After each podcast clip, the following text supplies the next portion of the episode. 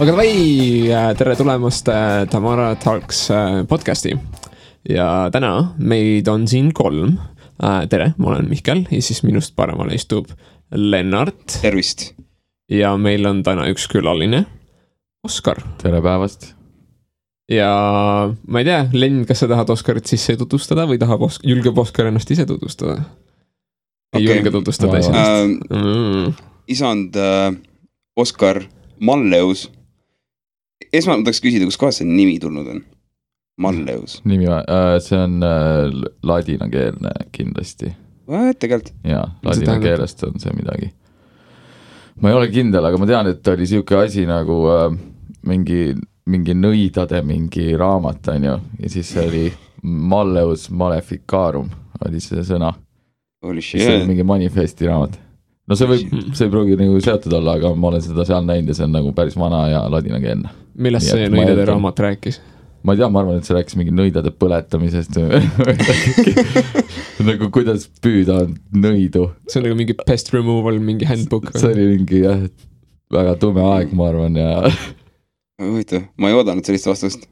Hmm. Ausalt ma ei oodanud. ka ei oodanud. no Lennart, sinu perekonnanimi on nagu väga lihtne, kust see tuleb? Pihl. Äh, see on äh, segu siis äh, Pihust ja L-tähest. mm,. ma oleksingi oodanud siukest vastust. seda ma arvasin. aga Oskar, sa tegeled bändiga, nagu ma saan aru. jaa, mina olen muusik. tere, muusik uh. põhimõtteliselt Ace of, ei, ja Queen of Spades. Queen of Spades. mitte. Ace of Spades. Ace of Spades. ei ole ka Ace of Base.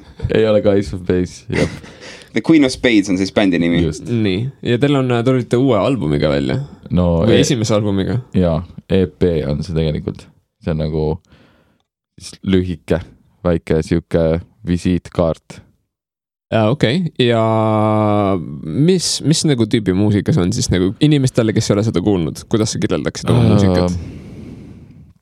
väga, väga vabameelne äkki, ma ei tea. vabameelne, mul tulevad nagu mingid täiesti X nagu ühendused siukse sõnaga. okei, okei, et see on pigem siis äh, b- blues rock, aga selline psühhedeelne. vot mina olen, mina olen äh, väga nagu, võib öelda, ma olen suur fänn teie muusikal ja ma olen müünud seda inimestele kui nagu äh, mingit versiooni Hendrixist. jaa, et äh, see on Nii nagu see on. esimene paralleel, mis minul pähe tekib, et nagu Jimi Hendrix, väga palju on sellist äh, asja seal jah, sarnast laadi. jaa. no aga Okei. ei, mingid asjad on konkreetselt maha võetud, ma võin öelda. nagu lihtsalt, et jop, sealt ma võtsin selle. okei okay,, ei tunne isegi ei piinlikkust ka. tunne, see on, kõik teevad seda Everybody's doing it, miks ka mitte. aga kustkohast nagu äh,, mitmekesi te te teete nagu seda äh, kolmekesi, kolmekesi? aga kust nagu, mille järgi te nagu otsustasite, et mis muusikat te tegema hakkate? mina lihtsalt tegin selle, mina tegin kõik muusika, mida teised tegid siis? Mm. tulid lihtsalt bändi Bändi. mängima. kas sa mängisid ette ka trummid, mis peavad olema või? ei, ei, no see on, kui on äh, hea trummar, siis äh, ta leiab nagu ise, noh, samal lainel oled, saad aru kohe. ta saab aru, et okei okay,, ma mängin siia midagi sellist ja siis, kui see on mingi täiesti kohutav ja halb, siis ma annan teada, vaata, et ei, ei, ära seda mängi. aga enamus aja on nagu kõik läheb sujuvalt niimoodi.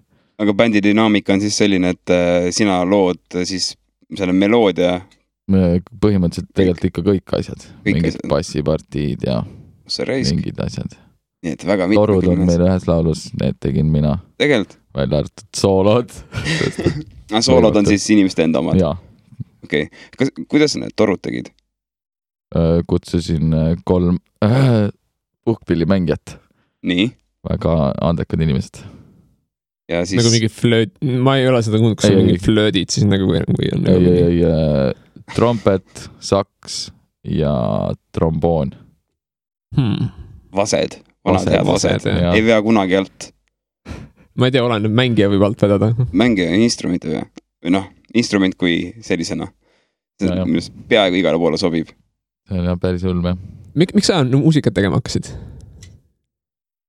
Äh, ma ei tea, arvan, et äh, esialgu ikka ma sündisin sisse sinna, sest et mu isa on muusik, okei terve elu olnud juba siin äh, selles skeenes nii-öelda. millega su isa tegeleb siis? mängib saksofoni. Saksofoni mees. mm. nii et kas see natuke kas su isa tuli mängis sisse need bassid? ei, ei, ei, ei. okei oota, kas äh, ütleme, sina lapsena nägid oma isa mängimas äh, saksofoni, kas äh, Jaa. sellest saksofonist on kuidagi sinule ka midagi üle kandunud, kas sa mängid ka? saksofoni või? jaa, ei, valda, okei okay,, aga ma olen paar korda proovinud, aga see on ikka üli, no kui jääd mängima, siis muidugi, aga alguses niimoodi, et sa ikka pead väga palju puhuma ja siis lihtsalt silme eest on must tükk aega.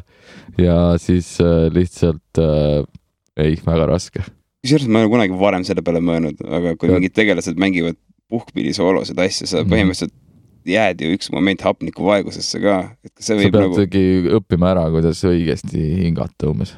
Rütmiliselt siis ja, kuidagi ja läbi diafragma, mis on kuskil siin, kuskil mm, siin all, ma ei tea, siin kõhupeki all kõhupeki all ja no kõigil, kõigil ei ole seal kõhupäkki, aga ma võin küll ütelda, et mul lihaste vahel.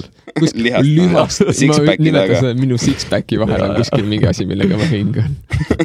jah, sa, sa pead õppima seda kasutama, mida sa ei näe, aga see on kummaline, vaata, sa ei näe seda, sa kergelt Mhm. tunned seda, aga siis see piirkond enamasti ka lauljatel ja, ja samamoodi jah. kas sellepärast kõik nagu äh, kuulsad nagu lauljad ongi kõik mingi six-pack idega asjadega? I just Kõik sing ole. really good. ei ole, kõik ei ole, sest Adele on päris kogukas, mm,, aa, see ongi vaata see korpulent, aga ta oskab väga hästi laulda noh. jaa, korpulentsus pidi juurde andma äh, seda sügavust häälele, vaata. ja, ja olen ka kuulnud seda. sellepärast ooperilauljad ongi hästi suured, sest lihtsalt see Mm. mass nagu, see on nagu, nagu kõlakast, ja, vaata. ja resoneerub, see on nii veider. pekk niimoodi võbiseb. päriselt. ma arvan, et see on sellepärast, et neile meeldib süüa lihtsalt. aa, et nad on nii udupeened tegelased, et nad on Ja, alati ja, suures ja, Rootsi ja. lauas, vaata. ja, nende elu on mingi Rootsi laud lihtsalt. liiguvad ühelt mingi banketilt teisele, This is called fancy life. siis food truck jälitab sind põhimõtteliselt. That's the life, see on nagu you know you made it when there is a food truck following you ja. around. ma nägin äh, mingi artikkel oli, kuidas äh,, mis, mis asjad nagu äh, Justin Bieberil peavad olema, kui ta läheb mingile kuradi äh, tuurile, vaata. siis seal läks mingi Indiasse, siis tal oli oma mingid, kõik olid fancy'd autod ja siis kahte hotelli oli vaja tal on sada kakskümmend inimest nagu tuuritab temaga koos, kes teevad mingeid asju. ja siis neil on vaja, et nagu helikopter peab olema kogu aeg stand-by's ja mingid siuksed asjad, mingi what? Ma ei kujuta siukest elu ettegi. sada kakskümmend inimest või? jaa, no Ta- enamus ei tee sittagi raudselt. raudselt. no samas võib-olla Justin Bieber ei tee ka sittagi. ja tema ei tee sittagi. tal on võib-olla mingi lihtsalt mingid vennad, kes toidavad tema ego mingi yeah,, yeah, Ja, you good, you ja, are good. ongi sada tükki neist on need ja lihtsalt äh, lähed koos peole. ja iga kord, kui ta nagu tuleb enda ruumist välja, siis nad kiljuvad ja kisavad, vaata. kogu aeg jälitavad teda igal teeb mingi pool. pildi ära ja siis on no, jälle fännid ja Jah. igal pool ja noh. tegelikult needsamad inimesed roteeruvad lihtsalt. ja see on Ja, umbes ka, marketing. kaks bussitäit äh, garderoobi, et nad vahetaks riideid, Ja, et ei ja, ja. tunduks, et on samad inimesed. soengut veits muudad ära, prillid ette. aga, aga tegelikult nagu, kui ma nagu mõtlen nagu, ma olen nagu näinud mingid videod, kuidas Justin Bieber laulis mingit nagu ta lasi vaata nagu free, freestyle'i või midagi siukest. ja ta tegelikult laulab hästi, lihtsalt Jaa, see asi, mida ta laulab, on sitt. ja, ja see on väga õige. Nagu- mulle, mulle see sõnastus isegi täitsa meeldib, et ta oskab väga hästi laulda, aga see, mida ta laulab, on sitt. ja, jah, ta, ta alustas ikkagi, ta oli nagu sitem, aga ta on nagu ajapikku, ta on nagu paremaks lauljaks saanud. ta on vist, see on vaata see olukord, kus on nagu everybody hates me because of that baby thing, so I have to like overcome that shit somehow. ma ei kujuta siis- ette, kuidas see härrasmees suureks kasvab. ja, ja ei ta no ta on fucking, mis asi, kakskümmend on nii vana või? Ta on äkki kakskümmend kolm või midagi siukest juba ju. Holy shit, see on peaaegu nagu täiskasvanud inimene juba ju. jah, ma olin kunagi kakskümmend kolm, ma arvasin, et ma olen täiega täiskasvanud inimene. nüüd ma olen kakskümmend seitse, ma mingi äh, no I m not, I m fucking still an idiot. ja, ja, ja siis äh, viiekümneselt äh, mõtled sama asja. What Jaa. happened ära muretse. I don't wanna grow up at Ja, fifty, never. ei, ei ja vana oled, sa oled ikka mingi väike poiss, noh. jah, oled ikka noorte naiste kanne ja no, no Oled sellest ei pervert. pääse. elu lõpuni, noh, sõidad oma mingi jäätisekaubikuga ringi lihtsalt mingi, mitte nii pervo, aga kasvatad vuntsi ja. aga vaata, see on natuke nagu lubatud ka neile, mõtle ise, kui sa mõtled nagu vana inimese peale, siis kui su nagu tunded, emotsioonid, kõik asjad, need säilivad, need jäävad samasuguseks, see lihtsalt keha nagu hääbub, vaata. jah, aga nagu mina, mina oleks küll nagu, tere, ma olen terve elu juba ära elanud. Mul on mingi mõni aasta veel minna, muidugi ma käin ringi mingi näpistan Vittu jumal vabalt teeks. ja, äh,. ei, ma, aga ma kujutan ette, kui sa oled vanaks, vaata, mingi, meestel oli mingi teema, et umbes neljakümnest su testosteroni vaata tootmine nagu no loomulikult nagu hakkab nagu alla minema Ja, ja. ja siis sa hakkad vananema. ja siis sa lähed nagu rohkem kortsud, nagu testosteron mingil määral hoiab nagu sind competitive, aga ta nagu hoiab sind nagu ter-, tervislikult ka et siis nagu on soovituslikult mingi suplemente vaja võtta, aga testosteroni langusega läheb su sex drive nagu kukub ka täiega vastu Mhm. maad. et Lennart, sa võid nagu mõtelda, et mingi I m gonna be having sex with all them young people when I m ei, fifty. ma ei mõelnud selle peale, et ma astun kellegi vahekorda, ma lihtsalt rääkisin räige perv. jah, aga sul olla nagu, et sex drive on null lihtsalt, siis on mingi I see naked people and I don't care. kuule, vaata kui lühikesed seelikud praegu on. kujuta ette, kuradi kaks tuhat nelikümmend, tuleviku seelikud. siis kõik asu-, kõik, kõigil on põhimõtteliselt see kuradi Borati mankiini seljas, nagu nad ei kannagi mitte midagi muud. sest nagu nii temperatuur on nii laes tervel planeedil, et sa oledki põhimõtteliselt kogu aeg nagu rannas. ja, ja siis, siis huisajana laksu vastu perset kellelegi, saad jaa. vanakooli ja, kann meeldib ikka, olgu, et nagu ei tõuse ja ei taha asju teha, aga see on ka vaata mingi teema, et nagu mida vanemaks sa saad, seda nagu on rohkem pohhui kogu ühiskonnal sellest, mis sa ütled ja mis sa teed. Nagu,, you can be a fucking racist when you are eighty. I don't care. ja, ja kõigil on savine. siis kõik ütlevad noh, see on mingi hull vanamees, ta on jaa. küll, täpselt, mingi hull vanamees, keegi ei jumala hakka hea elu ikka, kritiseerima ka. Kedagi ei huvita. see on nagu fuck pensionipõlv või mingi pensionisambad, ma tahan seda endale, ma tahan olla see hull vanamees tänava lõpus. vanemad loevad sõnad peale, et ärge jumala eest temaga rääkige mingi, ta on mürgitanud teid ära, vaata. rikub täiega noori. just, sellega võib see case olla ka, et kui sa oled hästi vana, siis äh, vaata tänapäeva ühiskonnas inimesed on mingi arvutites päris palju kinni, siis sul on veel vähem motti vaata välja minna, sest sa mingi oh, I could get hit by flying cars or what not. siis mingi young people in seg- on segways or mis iganes. ja siis sa oled lihtsalt mingi kodus mängid arvutiga ja siis on the internet nobody knows you are ninety or your dog. et see on nagu, võib-olla konkreetselt inimesed elavad oma elu, toitu tuuakse kohale ja siis sa oled lihtsalt arvutis, nokid, ongi kõik nagu. ja, ja see võib olla nagu väga reaalne nagu tulevik ja, aga ma ei tea, kas see on halb või hea. ja kindlasti no need äh, robotite peale peab mõtlema, noh. jah, ai peale olete mõelnud? ja ai tundub täiega tuus asi, nagu see tundub äh,, kas sa oled nagu seda Kohe. sorti inimene, kes arvab, et ai tuleb ja tapab meid kõiki ära või sa oled nagu rohkem nagu mingi this is gonna be great. mingi kahtlus on, et jaa, et see võib väga-väga hapuks minna. Ja- nagu, et Nad praegu ju loovad turvasüsteeme selle jaoks, et kui tekib äh, selline asi nagu intelligence explosion, et see on nagu üks mingisugune murdosa sekund või mis iganes nagu protsess, kus äh, iga mingi teatud perioodi tagant hakkab siis äh, ai äh, siis äh, looma endast äh, paremat varianti, vaata. et see on nagu üks niisugune nõks peab ära käima, nagu see peab mingi künnis ületama ja siis hakkab toimuma niisugune nagu voltimine nagu. et see asi kasvatab iseennast kahekordselt nagu Läheb nagu kuradi selles mis see Fibina- Fibonacci vaata, et on nagu, jaa, on üks, siis on kolm või üks, kaks, neli. neli No kaheksa, et ta läheb järjest ruudus. nagu, mingi hetk see on nagu wow, this ruudus thing või? happened in three days and we are Jaa. super fucked um,. aga ma millegipärast arvan, et see, et see ei lähe päris nii, sest et äh, inimesed üldiselt on hästi competitive loomad ja aga nad on loonud nagu mingisuguse tööriista, mis oskab nagu käituda vastavalt nende spetsifikatsioonidele või noh, et ma pean ikkagi spetsiifiliselt ütlema, mida see asi peab tegema, sest that's how coding apparently works. et sul on näiteks, et inimene, kui ta mõtleb mingi, et ma võtan nagu koogilaualt, siis see on nagu arvutile sa pead ära sealt, okei okay,, nüüd sa sirtud oma käe välja sellise nurga all äh,, sa kasutad selleks sellised lihased, sa pead ülidetailselt selle asja nagu ära kirjutama.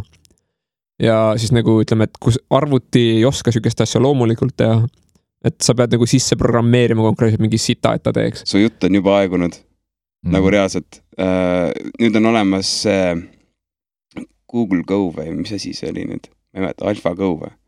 see programm, mis äh, võtab ainult äh, piksel input'ist informatsiooni ja õpib ära arvutimänge ja igasugu selliseid mingi protsesse, nagu selline ai on praegu olemas, eksisteeriv.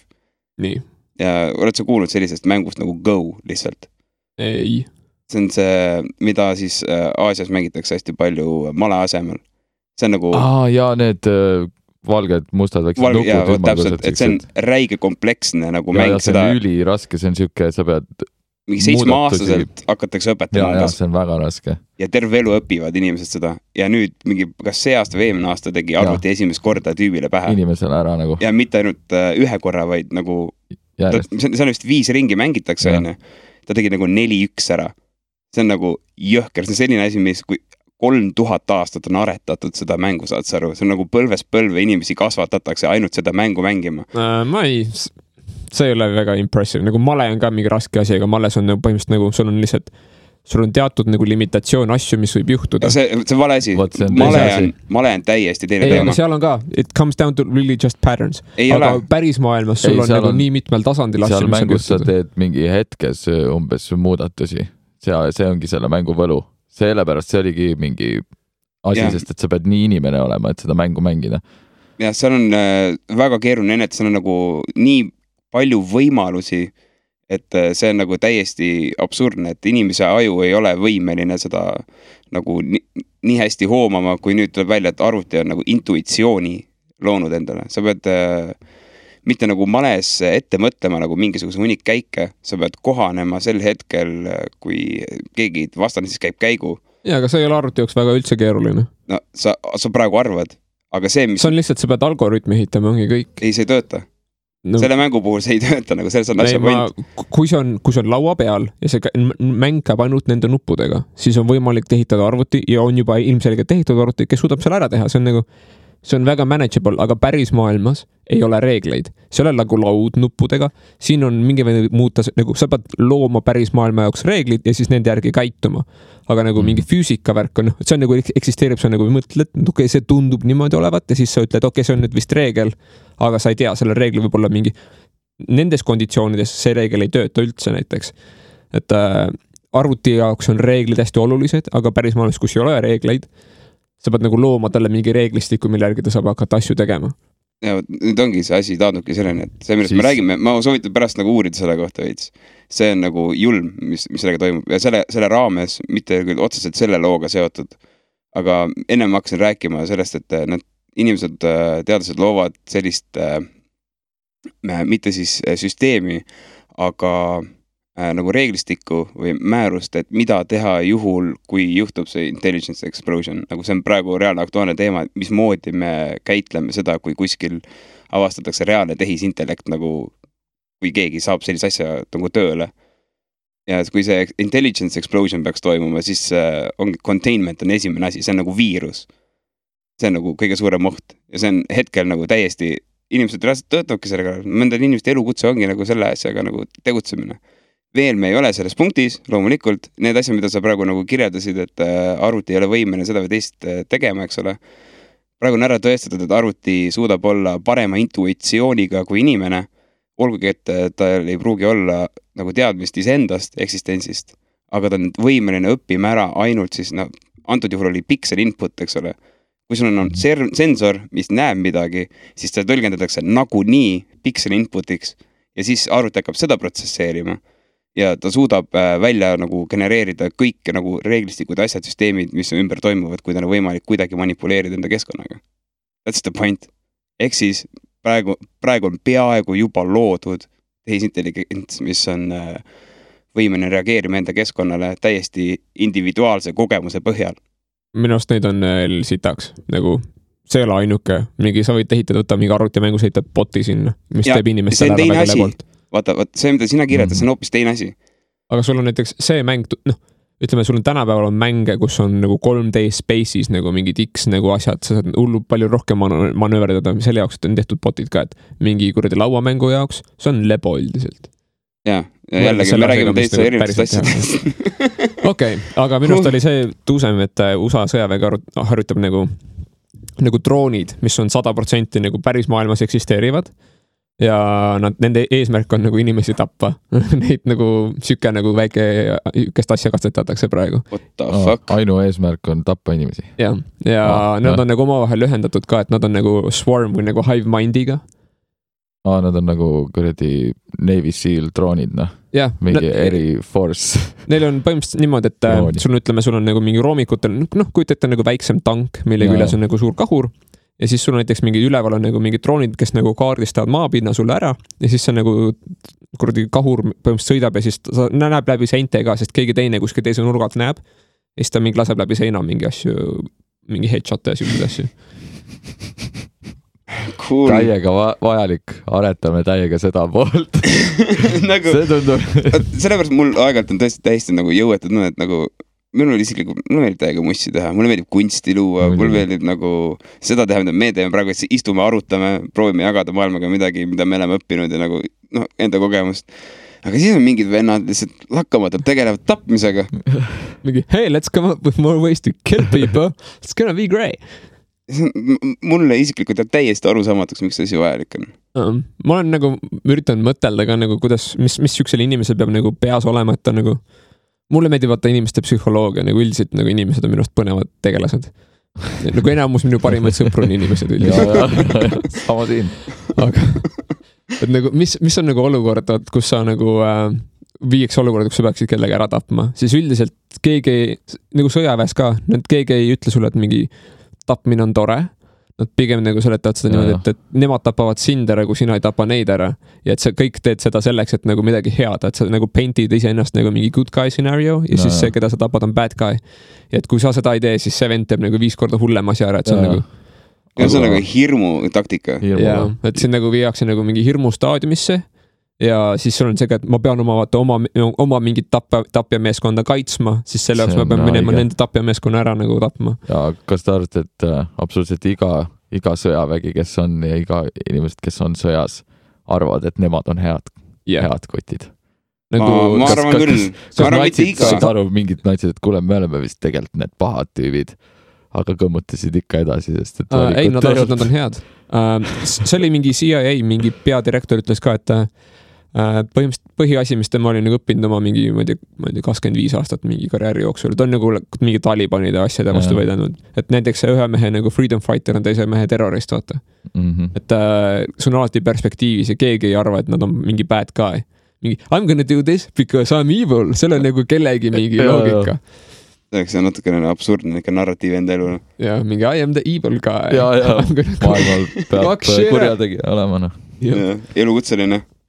Et kõik nagu arvavad, et noh, et nad üritavad päästa oma perekonda, noh, teha nagu midagi head, et nagu säilitada oma eluviisi ja nii edasi. ja siis nad on kõik vii, nagu viidud siuksesse tasandisse, kus on nagu must ja valge.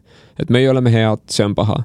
ja sellepärast, kui sa näiteks näed inimesi, vaata, kellel on maailmavaade on ka mingil määral vaata on must ja valge, siis neid on siuksesse kohta nagu kergem viia, kus nad hakkavad teisi inimesi tapma ja sellised inimesed saavad sõjaväkke ka hästi kus näiteks arvad, et äh, mootorrattad on ainult, ainukene hea viis liigelda ja autod on ainuk-, on kõige halvem viis liigelda ja sa oled nagu täiesti ainult mootorrattad ja sa ei suuda empatiseerida kellegagi, kellele meeldivad autod, siis sa oled nagu üks sihuke inimene, keda on vi võimalik viia nagu siuksesse staadiumisse, kus sa hakkad inimesi tapma. seda küll, jah. see on huvitav. sinu äh, värskelt ilmunud albumil või teie peab ikkagi ütlema, olgugi et sina oled see, kes enamus muusikat on loonud, aga see on ikkagi kollektiivne tegevus. jaa, et teie albumi peal on suurelt kiri We are doomed. kas sellel on ka midagi pistmist eelnevalt äh, räägitud teemadel või? mõtlesin, et see äratab tähelepanu. nii et see on clickbait jah, ja ühesõnaga ma kasutasin äh, äh, eelnevas podcast'is, kus ma teie muusikat lasin äh, ka seda terminit ja iseendale üllatuseks, et äh, Down syndrome lugu, et see, see on nagu clickbait? See vei- veits on, ma mõtlesin alguses, kui ma selle laulu peale tulin, et oo, ma teen hull sõnade mängu, sest et see, selle nimi on Downs syndrome tegelikult. Aa, ja siis ma mõtlesin, oo, ma olen ülikaval, ma panen Down syndrome. ja siis lähed mingi kuradi, ma ei tea, mingi paar aastat hiljem alles umbes vist vaatan, ai, mõlemad on õiged, mõlemad pidi sobib, siis ma nagu, no nüüd on hilja ära muuta, pohhui. ja jaa, nii see jäi. Aga tegelikult, millest see nagu lugu siis laul-, nagu räägib? no see lugu tegelikult räägib narkootikumidest. aa, okei, okei, see on nagu siis allapoole spiraal või? jah, sihuke väike selline asi jah. okei, see on väga huvitav. kas sa oled nagu olnud siukses olukorras, kus sa oled nagu downward spiral'is nende narkootikumidega? ei, kindlasti mitte. okei okay,, aga sa oled nagu näinud ei siis, inimesi, mina ei nagu- tee narkootikume üldse, kindlasti mitte. kõik, kes kuulavad, hei, mina ei eriti tarvita. ja ma ei propageeri tarvitamist. Sellepärast sa ka jagad inimestega seda hoiatust loo näol, et äh, olge ettevaatlikud äh, ill- illegaalsete ainetega, need viivad teid alla. tõsi, ähm,. ta esi-, alkoholiga on ju sama case tegelikult. alkohol on kõige õudsem. kõige õudsem narkootikum üldse. yeah ja saying this like having tried some drugs myself just saying alkohol on nagu üks tegelikult hullemaid asju see on nagu üsna nagu ainulaadne nagu ta on nii lihtne, ja ta on kõige nagu kättesaadavam tegelikult. ja alkoholil on vaata Mm. see spetsiifiline kaks minu arust kõige ohtlikumat mõju on see, et sul hakkab järjest rohkem pohhu, mida sa rohkem jood seda. ja seda vähem sa hakkad mäletama asju, kui sa jood seda, ehk siis su nagu recording läheb alla, samal ajal sa lähed järjest ekstreemsemaks ja mida rohkem sa oled seal sees, seda rohkem sul hakkab kõik, kogu maailmast olema pohhu nagu sinu oma elus kaasa arvatud. ja, ja. ja seda enamus, rohkem sa nagu rikud oma enda elu ära ja see, et sa ei mäleta kõike seda asja, mis on nagu muudab selle ka veel eriti halvaks, sa ei tea, mis nagu efekti sa omad tihtipeale oma nagu välismaailmas ja nii edasi. ma olen äh, kuulnud, et äh, heroiiniga on ka sama asi, ju? et see ongi see point, miks sa käidki seal, vaikselt hakkadki nagu, kui sõltlaseks jääd, siis hakkadki oma asju vaikselt ära müüma. ja siis äh, lõpuks elad tänaval, eks ole, aga kuna see on nii hea tunne sinus, mis sul on, kui sa seda teed, siis sul on nii savi sellest, mis su ümber on. Ja sul on nagu, aa ei, tegelikult mu elu ei olegi üldse nii halb. Ja siis sa elad kuskil prügikasti kõrval, sest et see on, mida see droog sulle annab nagu, siukse mm. ilge mingi rahu, jah, täidab mingi tühimiku. just. Ma olen, ma olen seda ka kuulnud, et selle nagu heroini ähm, see äh, hangover on nagu hästi nagu jõhker, et see vist kestab mingi, ma ei tea, äkki kestab mõned tunnid onju. no järelnähud. aga Jaa. nagu järelnähud on nagu see, et sa oled nagu konkreetselt nagu ülihaige mingi nädal aega järjest. võimalik. ja kui sul on nagu võimalik nagu saada järgmist hitti, et nagu ma ei taha veel, nagu see on ülisitt olla mingi nädal aega. siis sa oled olukorras, kus sul on nagu mingi heroin laual, mingi ma teen seda, siis on jälle hea olla. Sa lükkad seda halba tunnet edasi, see on nagu see, et sa jood peale kogu Jaa, aeg, et nagu pohmellis, aga see läheb, see on lihtsalt ekstreemsem versioon sellest ja siis mingid vennad on konkreetselt. annavad mingi hetk alla mingi, aa fuck it, mul, ma tahan, et mul oleks hea olla, võtad peale ja siis ja. nagu nad satuvad sinna spiraali kinni. see on õudne See on-, minu meelest on nagu kurb. aga ma. hakkasin just mõtlema, et nagu äh, maailmas on nii palju neid igasugu aineid, mida inimesed eri kantides nagu tarvitavad. Mm. meil kõige populaarsem on siiski alkohol.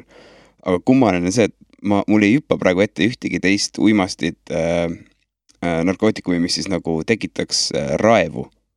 aa jaa. Alkohol on ma kujutan ette mingi nagu, heroiini all või inimene nagu olla nagu raevus või? see on, ma arvan, et pigem, et see tuleb, milline sa ise inimesena oled, on ka,, kuidas see, see mõjutab. agressiivsus tuleb esile kuidagi no võib-olla mingi ma ei tea, mingi kräkki suitsetad äkki või, siis või?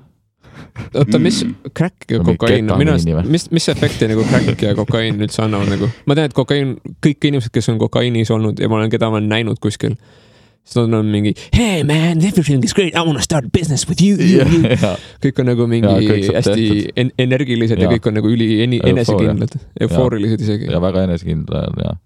aga siis see kestab mingi lühikese aja. selgeks nagu, okei, see on, see on, see on ideaalne droog, mida omada, kui sa paned pidu räigelt öö läbi ja siis oled väga juua täis mingi hetk juba ja siis see tõmbab täiesti selgeks ok. see on nagu ravi alkoholi vastu mm. mm. -hmm. jälle me ütlesime, alkohol on paha. jah, no ma ei ole ise kunagi nagu kokaiini teinud, mind millegipärast ei isegi ei taha nagu teha. see on jube kallis noh. on ju? I guess that's why all the rich people do it. ja, jah, see ongi. See on- siin on mingid fentanüül noh, sellepärast meil heroiini ka ei ole, meil on fentanüül, vaata. seda kasutatakse loomade nagu tuimestina ongi või? ja nagu narkoos põhimõtteliselt. ja, ja ei, arstid ka kasutavad seda, haiglas mm. saad ka tegelikult, saad hero, kui sul mingi kõvem värk on, süstivad sulle. ma tean, et see on, morfiin on mingi ülisõltuvust see tekitav aine. põhimõtteliselt täpselt sama asi jah. Kaks tuimestatud. korda vist ja siis sa oled sõltuvuses nagu morfiinist nagu päris pikaks ajaks. kummalised need numbrid, aga jess, põhimõtteliselt. vot see on võ- võrreldav sellega, et kui hea üks kogemus on. kui kiiresti ta kirjutab üle sinu sellise ambitsioonitunde või nagu tahtmise otsida, avastada midagi ja selle asemel minna mingi holy shit, this is the best thing ever, I shall take this now. et nagu ma mingi kujundan oma elu selle asja ümber. ja, jaa, ja et osadel inimestel lihtsalt nagu tõmbabki jalad alt ära, sest olgem ausad, kõigil ei ole nagu elu lihtne. et äh, me kõik sünnime mingisugusesse keskkonda ja me peame sellega toime tulema mm. Mhm.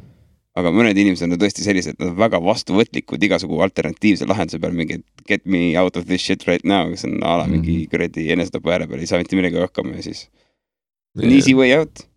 aga see on nagu veider nagu, minu arust on huvitav nagu kontsept üldse vaata, et äh, inimeste elus on mingid siuksed erilised nagu head kogemused. Ja siis nad kujundavad oma elu selle asja ümber. näiteks ma ei tea, ilmselgelt Len, sa oled vist kujundanud mu muusika ümber oma elu mingil määral. sest see on omaette droog täiesti. jah, see on täiesti teine sõltuvus, see on haige, see on imelik, aga mina olen ikka ka, no mingi kitarri mängimist, ma olen täiesti sõltuvuses. ma ei saa mitte seda teha, ma mängin arvatavasti iga päev, ja kui me käime nüüd, aastas. kui me käime Saaremaal- päeva ei mängi.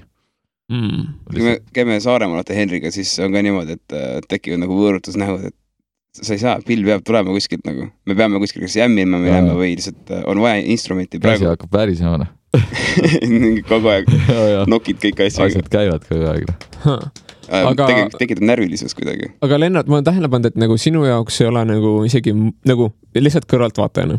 et Nii. sa ei ole nagu rohkem nii väga nagu muusik, muusik, aga sa oled nagu inimene, kes on nagu muusikust, muusikutest kui inimestest huvitatud. jah, jah, loomulikult. Et äh, mul on nagu osasid inimesi, kes on nagu puhtalt nagu sellest instrumendi tehnikast kinni, aga osad inimesed on nagu nendes inimestes, kes käsutavad neid instrumente nagu kinni. aga ma ütleks, et võib-olla ma olen oma elu kohandanud kuidagi lihtsalt äh, inimeste ümber, nagu lihtsalt inimesed, kes on põnevad, et nagu võimalikult nagu noh, issand loomaaed on kirju ilmselgelt, aga mulle meeldivad nagu veidrad interaction'id, kui ma leian mingi inimese, kes on täielik mingi nutcase, siis ma mingi hmm, this is gonna be interesting, let me just find your shit out nagu. et äh, ma olen nagu suutnud elada mingi prostituudiga ja ma olen äh, mingi ah,, siis ma elasin Austraalias, see oli nagu sihuke korter, kus äh, ma elasin ja seal oli üks tüüp, kes oli äh, sihuke šamaan ehk siis ta suitsetas kogu aeg ja tegi mingeid psychedelikuid ja siis ta oli sihuke blond mohawk ja suled kõrvades Oh. ja ta oli noh, ta oli šamaan ehk siis mingi bro, I can read minds, ta konkreetselt arvas, et ta suudab mõtteid lugeda. I kid you not. ja tal oli oma mingi väike do kuradi drugs, man. yeah. jah, siit soovitus, noh. ja tal oli oma mingi väike noh, nagu tribe oli ka, ta oli konkreetselt mingid inimesed nagu väike kalt äh,. siis sealsamas majas oli üks satanist. ta oli äh, pikkade mustade juustega, ta oli jumal, jumala nägus ja ta oli venelane, kes oli tulnud nagu äh, Austraaliasse mingi kaheteistaastaselt, ta oli nagu vahepeal olnud nagu orbude kodus ja nii edasi. väga hea story juba, juba Ja- tahan filmi teha sellest ennast. oh yeah. aga tal oli ka, tal oli oma kult, tal oli nagu satanisti grupp ja ta, tead konkreetselt, ta nagu nägi teemonid igal pool, nagu I kid you not, ta ütles mingi, aa jaa, see, see teemon tegi mingi what the f- ta nagu ta tõi nagu põhjendused nagu sinu ümbritsevad maailmateks, et mingid teemonid tegid mingeid asju. aa ja siis tal oli sihuke teema ka, et äh, ta, tal olid orjad käisid äh, nagu seksuaalorjad ja kusjuures need olid nagu, ta oli nagu mingi, see oli noh, ta seletas kas ära need ka, olid, kas see oli kuritegu? ei, ei, kusjuures see oli äh,. It's a form of therapy apparently. okei I m a doctor. kuidas see, kuidas see nagu välja nägi, oli, see on kõik, mis ma tahan teada. aga jaa, see oli põhimõtteliselt ta nagu nimetas ennast doktoriks ka vahepeal. Aga see nägi välja niimoodi, et põhimõtteliselt tuli mingi tšikk, see oli hommikul veel, mingi tšikk Mm. tuli mingi, see oli nagu business atire'is, siis tulid kontsangiga näpu otsas, I m here for my session, is Fjodorov home? mingi uh,. Yeah, I will go get him. ja siis sa läksid lihtsalt koputasid uksele, siis Fjodorov tuli mingi yes, ta oli mingi hästi nagu äh,, tema kõik nagu kehahoiak tuli hästi nagu teatraalne oli Fjodorov kogu aeg, ta oli hästi, kõik oli nagu sihuke võimendatud teatraalsus mm.. ta oli nagu mingi artist ka ja see oli nagu part of his gimmick ja ma ei näinud teda kunagi nagu mitte olemas nagu mantlis või pintsakus või midagi siukest. et ta oli nagu kodus ka, ma elasin selle inimesega koos. ja see oli nagu lihtsalt sihuke tegelane. ja siis see oli mingi piitsutamise teema ja see, ta seletas ära, et nagu mingid siuksed inimesed nagu neile meeldib, sellistele inimestele meeldib sihuke asi, kellel on hästi palju kontrolli ülejäänud oma elus ja siis mingis, nende jaoks Jaa. on nagu hästi nagu sihuke põnev asi see, et kui neil ei ole kontrolli mingis momendis oma elus. just. aa, ja siis miks ma üldse Vau. sinna, ma nagu majja sain nagu selle toa ka oli see, et äh, viis päeva tagasi oli selles toas üks tüüp ennast üles poonud. siis nagu oli, tekkis nagu vabanemine sellesse nagu majja. Sinna, sinnasamasse nagu tuppa oli ennast üles poonud. aga noh, selles suhtes ta ütles, et äh, yeah, the shaman cleared all the bad spirits away, siis ma mingi yeah, makes fucking sense. I m moving in. ideaalne kombo lihtsalt see üks šamaan ja, ja siis teine näeb teemoneid ja siis koos päästavad maailma äkki või? ja see prostituut oli ka seal, see on lihtsalt bord- ideaalne nagu. bordellid olid nagu legaalsed Aussis. ah,. see on nagu legal establishment ja Nice. siis tal oli ka mingeid haigeid lugusid rääkida, oh my god. aga ütleme, et sa, mulle meeldib nagu ümbritseda ennast nagu mingi põnevate inimestega, noh, mulle meeldib nagu saada osa ja siis ma saan hästi palju nagu perspektiivi, see on nagu minu jaoks nagu põnev. Fucking Len on täielik friik. I like Jah. him because of that. ma hakkasin just mõtlema, et ma ei tunne ühtegi prostituuti veel, veel. otsima minema, mm. -mm. Kui kallid prostituudid on üldse Eestis ma ei tea. ma ei ole kunagi prostituudi teenuseid kasutanud. ah,? on olemas selline sait nagu litsid.com By the way, oi, plää. ja seal on nagu, seal on nagu, seal on nagu mingi handjob viieteist euri eest ja siis on kommentaar kõrval, Natalja, ma olen äh,, viis tärni. ei oota, kuidas see oli? see on nagu mingi review'd on põhimõtteliselt mingi I m desperate ja mingi siuksed nagu kommentaarid on kõr- kõrval, see on täiesti õudne, see on nii halb koht. oota, ma nüüd pean minema, ma lähen telefonist siia korrale. ei tea. ei, okei, ma ei lähe, sa ei saad lähe. nagu ööks koju tellida kedagi, ja, ja see on minu nagu, arust ja, ja mingi ajalehtedes on olnud ka ikka siuksed ja reklaamid. vot, vot, see on jumala teemast tegelikult. aga sa vaata Jaa., kõige huvitavam on see, et see on punkt kom, nad ei, nad ei target'i seda eestlastele. sellepärast et punkt ee on kallim lihtsalt, kui ongi. on, nagu punkt ee on üks kallimaid portaale, kui ma ei eksi. see mingi teema on sellega. Palju läheb domeeni registreerimine punkt ee-sse? Fucking no, ma olen küll täna inseneer, aga andke andeks, ma ei viitsi Ei praegu guugeldada. sa suudad nagu komi ära saasta mingi kahekümne kolm, kümne euroga või midagi siukest, oleneb täiesti. ja, aga Jaa. ma ei tea, kas see praegu on sama, aga kunagi oli see probleem, et ee on nagu kallim.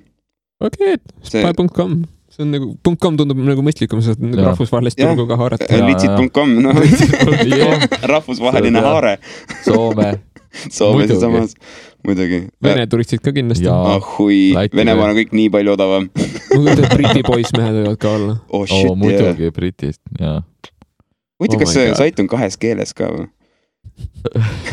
see oleks päris ma hull., ma ei hakka minema lihtsalt, ma tean, et ma Jaa. mingi jään sinna sisse. see kiusatus on praegu nii hull, ma näen seda, ta krampis. käed teki peale, Mihkel.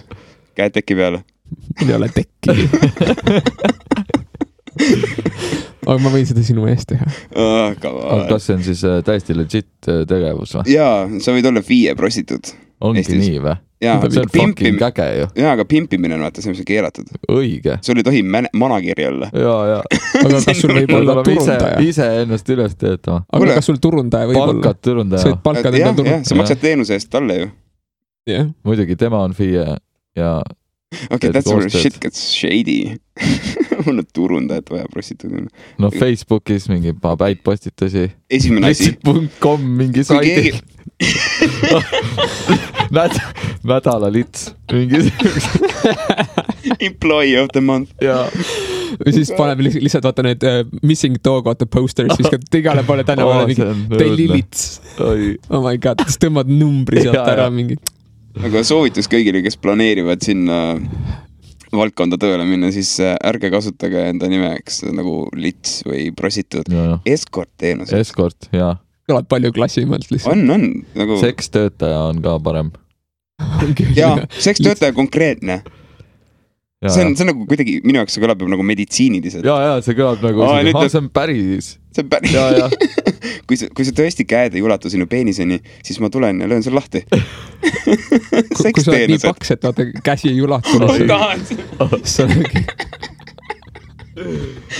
kui sa oled Michelini mees, siis sul või siis sa oled nagu mingi oivik. oi, oh, okei, aga see on nagu, see on nagu hästi naljakas, et äh, prostituut on tegelikult hästi miks aga ühiskond on nagu hästi tabu alla pannud selle ameti, aga See on aru, see on kõige vanem amet maailmas, nagu öeldakse. ja, ja ühtlasi nagu minu arust nad täidavad tegelikult väga olulist rolli ühiskonnas. nagu me ei taha seda küll tunnistada, aga nagu having sex with a prostitute is better than not having any sex at all. That's, I bet Hitler happened. ma arvan ka jah. et see vend ei saanud lihtsalt mõnda aega ja siis tal nagu kammis ära lõpuks. ühesõnaga kõikidele tüdrukutele, kes te öiseid tänavaid kõnnite, suur tänu meie poolt, et te hoiate Jaa. meie rahva rahulikuna. jah, lipu kõrgel. lipu kõrgel jah.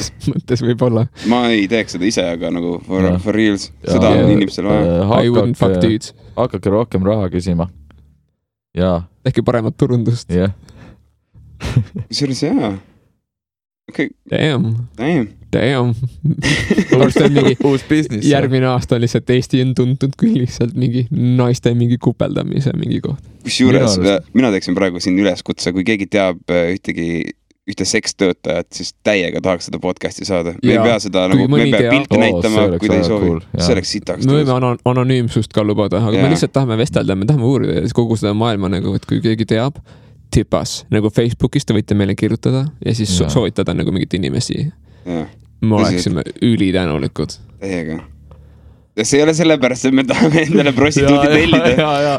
äkki me peaksime litsi.com'ist tellima kellegi koha peal, ütleme nüüd istu tunni, maha tunni, tunni kinni maksma Maksad.. ja Lihtsalt- anna talle mingi sada euri, nii, lihtsalt räägi. me peaks proovima see. on üli, ta, ta on ülipettunud, ma arvan. miks? ta võib olla täiega, äkki ta on äkki ta on mingi siuke lihtsalt, kellele täiega meeldib oma töö. nagu don't judge, come on. ja, ja ta on mingi, Aa, jaa, mul on cool. missioon, ma üritan nagu kõik nagu Eesti mehed mingi läbi käia või noh, tal on mingi suurem mingi eesmärk äkki. nagu Seksi Kristi või? ma ei tea, mis Seksi Kristi missioon oli. ta tahtis vist äh, mingi, mingi, mingi Guinessi rekord oli päriselt. ja et äh, nagu rahuldada mingi hunnik mehi, kas siis tunnis või ma, ma ei tea, aga neid oli sada viiskümmend tükki, kes nagu teda panid. Nagu rivis, seda filmiti, see oli fucking mingi saade oli selle kohta. What? jah, ja siis ta keset mingit, kas, ma ei tea, mingi kuskil tänaval äh, toppis omale pintsli tuppa ja maalis niimoodi.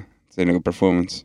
Seksi Kristi aa, ta on nagu performance artist. yeah,. something, ma something. tahaks täiega Seksi Kristit intervjueerida, see oleks täiega tuus. ma ei tea, kas ta on aktiivne enam, ta ei tee sellist pulli, ma saan, ma olen aru saanud. aga see oli huvitav jah. millega ta üldse nüüd tegeleb? Ma arvan, et läks Soome tööle. ma arvan, ma arvan jah, see on laiem turg veits kõige jaoks. jah, aga mis nagu sa, sa valisid ka muusika ilmselgelt oma nii-öelda jah, see. elu mingi äh, vundamendiks muusika valis minu. või muusika valis siis sinu, mis teised asjad vahepeal nagu kaartides olid? näitlemine oli seal teemas. oli vist kunagi jah. mu ema oli ka näitleja. no näed, kena kombo, isa muusik, ema näitleja, no sealt ei saa, sealt halb nah-, halba nahka ei saa. kohe olin mingi aru saada, et mingi veider vend. aga nagu ma olen nagu näinud hästi palju seda ka, et mingid tüübid teevad nagu mingi let's make a band so we can get laid. jaa, kas on nagu sul siukest asja see ei on olnud kuskil sees? kindlasti, muidugi see on ka asi, mis toimib. Võtad kitarri kätte, hakkad mängima ja siis saad aru, et aa, okei okay,, see on ülikool asi, tuleb välja.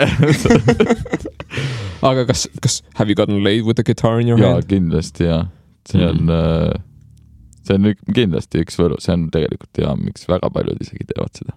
no hea, et sa trumme isegi alguses ma arvan, valinud. et kindlasti see on sihuke suur motivaator ja teismelisele teismelisele, uh, jesus, kindlasti, aga siis noh, kui sa sisse sinna lähed, siis sa oled, siis sa oled kinni seal, noh. Äh, kusjuures mul oli see case, et äh, ma vist alustasingi sellel põhjusel kunagi kitarrimängu. aga siis ma jah. et nagu I can get lazier way easier picking the, like learning the See on guitar. jumala raske see on jumala fucking Jaa. raske tegevus. palju lihtsamaid viise on nagu. jah, jep, nõus, aga ma vist ei ole kordagi keppi saanud tänu sellele, ma pilli mängin. bassi mängin. bassist ka. Aga ma arvan, et selle- selle. ma, ma ütlen, et see ei ole instrumendi Oh. viga, see on minu viga, I m too fat for this shit, see ei ole nagu atraktiivne. No no no, you Aga- have charisma going for you. jaa, aga no tere, bass ja pink fat, no las ma mängin seda lugu.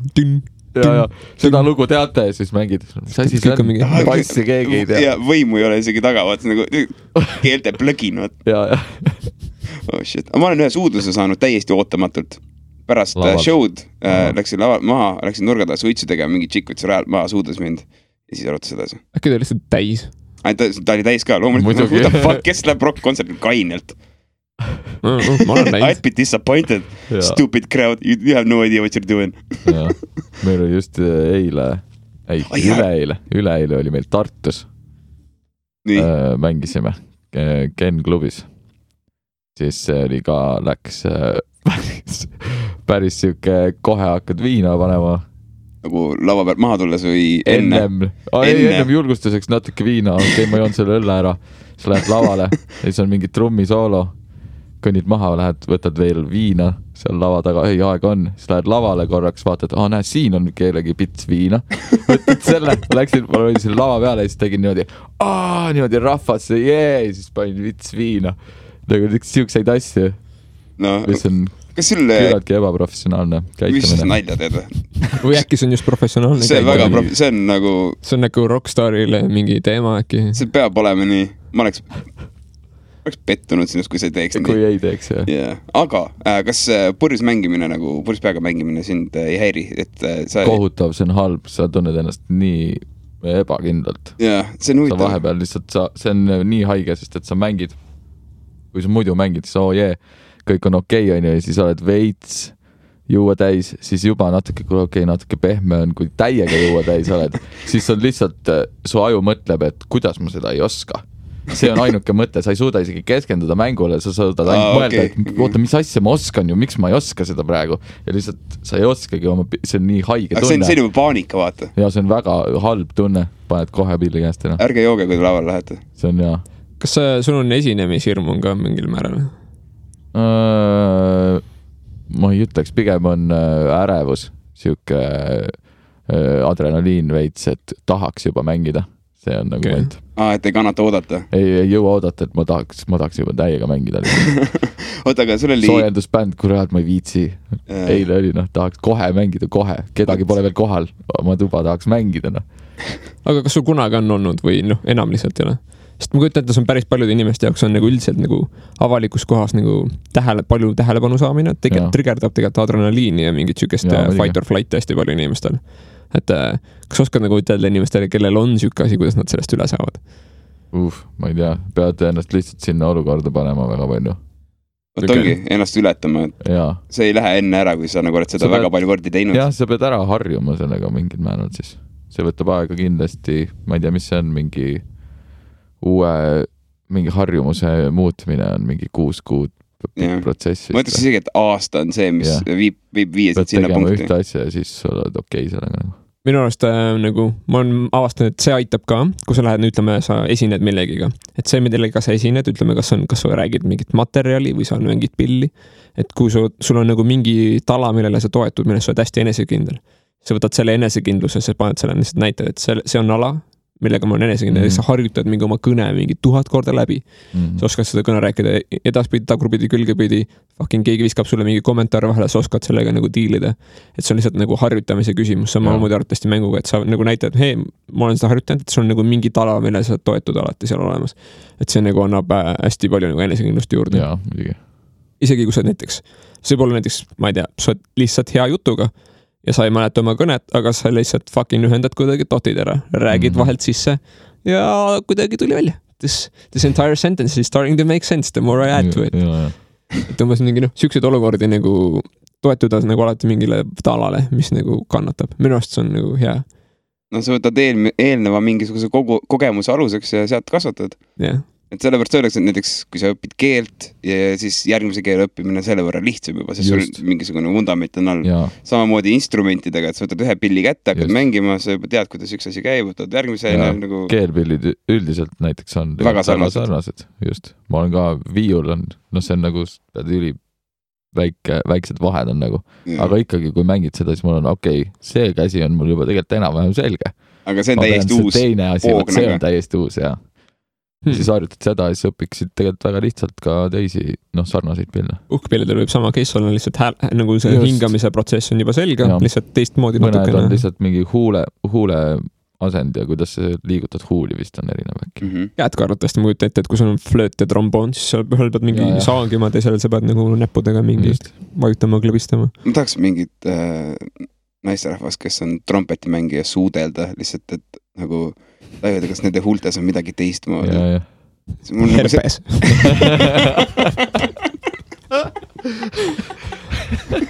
see on niuke vaesest maakohast pärit, kõik jagavad ühte instrumenti, Jaa, vaata ühe muusikakooli peal, kõigil on herpes. kõik on ühte sama toru lakkunud lihtsalt. kas sa tahaksid ka herpest? sa saad, kui sul nagu mingi olukord, kus kõik on ühte toru lakkunud, see on juba mingi super herpes. no see ei ole isegi enam mingi lihtne asi, mis sa Jah. sealt saad. aga miks, miks sa tahaksid? ei no mul, mul on selline tunne, et see võib olla nagu huvitav, et äh, need inimesed, kes kasutavad nende huuli millekski muuks kui lihtsalt mingi loba ajamiseks, nagu meie mm. praegu. et äh, see on ikka oma, omaette teema täiesti, see, see, äkki see on tajutav, I don't know. Also nagu, kissing feels good nagu what's not to like. aga Lennart, näiteks võtame Nii. mingi, mis on nagu ala, mida on nagu käsitöö, mida, mis on nagu hästi head kätte vahepeal muusika, mingi meisterdamine või keraamika. ütleme näiteks. keraamika, nagu kas sa tahaksid saada handjob'i mingilt nagu tüdrukult, kes on maailma parim keraamik? Holy shit, kujuta ette nagu vänt on õlitatud ja sul on lihtsalt kaks kätt, mis on harjunud savi voolima ja see laseb nagu. Dude, ja, ja jumala loll küsimus oli sa tead ise ka what the fuck are you talking about? That sounds awesome. mõtle, kui sa oled veel Selili. That sounds also uh, scary yo. sa oled Selili treepingi peal, sa käid ringi Oh ja siis God. nagu, siis õõrub niimoodi. ma lihtsalt olen vait, ma kujutan ette lihtsalt mingit keerlevat peenist praegu oma peas, mul ei ole, I don't need this shit. mida vittu läinud? See ei ole lihtsalt iga suvaline peenis, see on minu peenis. ei, veel hullem, veel hullem, see on kellegi teise peenis peale minu oma, miks? sa enne, enne kujutasid ennast ette seal pingi peal keerlemas. muidugi, väga keda siis veel? Ja? siis töötas, see oli eesmärk tegelikult. järgmine teema, noh. kuule sul oli eile live, kuhu Oli, mina kahjuks ei jõudnud, aga räägi, mis toimus. väga vinge live oli. Kivipaberkäärid, ja siinsamast kivipaberkäärid mis, mis kontekst äh,, nagu kas seal mitu bändi esinesid siis või? äh,. meil oli üks soojendusbänd, me olime ise DJ-d, no tähendab, meie bassimees Riho oli tegelikult DJ. me lihtsalt panime nime plakati peale, aga me ei teinud mitte midagi. ta tegi üksi kõik ära. aga tubli poiss, kiitus talle., nagu te tegite nagu DJ osas siis muusikat? jah, ja siis tuli soojendusbänd nimega Lights on the Ceiling. Nad on Viljandist. Me kunagi käisime Viljandis mängimas nendega. ja siis äh, väga lahedad tüübid on ja siis mõtlesime, et kutsume nad siia, ja siis nad soojendasid teie tähtsat üritust. jah. ja siis me mängisime mingi, las ma arvan äh,, kuskil tund nelikümmend järjest. mida vittu, see on korralik. meil oli sihuke kontsert eile palju inimesi oli? äh,. suht, ma ei tea, ma ei saaks öelda, et nagu paksult täis, aga ikkagi pigem täis nagu, suht No palju rahvast oli. ma jõudsin mööda, seal oli järjekord oma- ukse taga. kulud äh, nagu tasutud, noh. aga see on sweet, see on hea. kas sa oled nagu siukses staadiumis ka juba, et sa on nagu, saad raha teenida oma muusikaga? ja see ongi, kuidas ma ära elatan ennast. That's the good game on. väga That's the good candy game., aga oma, oma muusikat mängides seda väga ei tee. see on nagu see. kas mängid teiste muusikat siis või? No mingist teisi, teisi bände teed, noh, mingit keikabände.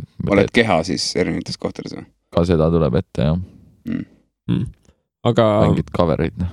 on sul nagu plaanis minna oma muusikaga hakata raha teenima või? ja okei okay., mis su plaan on? sellega on lihtsalt, no see on natuke raskem, see ongi, no see on nagu iga mingi äriga, sa pead ikka väga palju ohverdama, panema väga palju asju sinna sisse. jah, et alguses sa nagu noh, kuna see ongi, see on su enda asi, keegi ei tea sellest midagi, kui sa mängid kellegi teise mingi laule, teed mingi cover bändi, siis kõik su laulud on hitid. saad aru, jah, sa lähed kuhugi mängima, kõik teavad kõiki laule. ja siis on palju lihtsam raha teenida, kui see, et sa tuled ja mängid mingit veits omamoodi muusikat ja siis inimestel on, mis asi see on. ma kujutan ette, et äh, inimestel võib see case ka olla, et äh, nad tahavad tellida vaata mingit siukest asja, mis oleks nagu kindla peale entertaining. ja kindla peale minek. aga kui nad ei tea nagu, mis nad saavad, siis see võib olla nagu mingi sihuke mm, mm. -hmm. dodgy.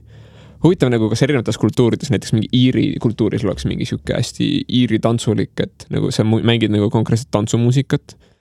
et siis nagu see võib nagu tõmmata, see vist äkki on EDM-is ka nagu tõmme, vaata diskomuusika põhimõtteliselt, et sa võid seal mängida ja kui sul on õiged rütmid, siis inimesed saavad selle järgi tantsida, see on kindla peale minek nagu. Mm -hmm.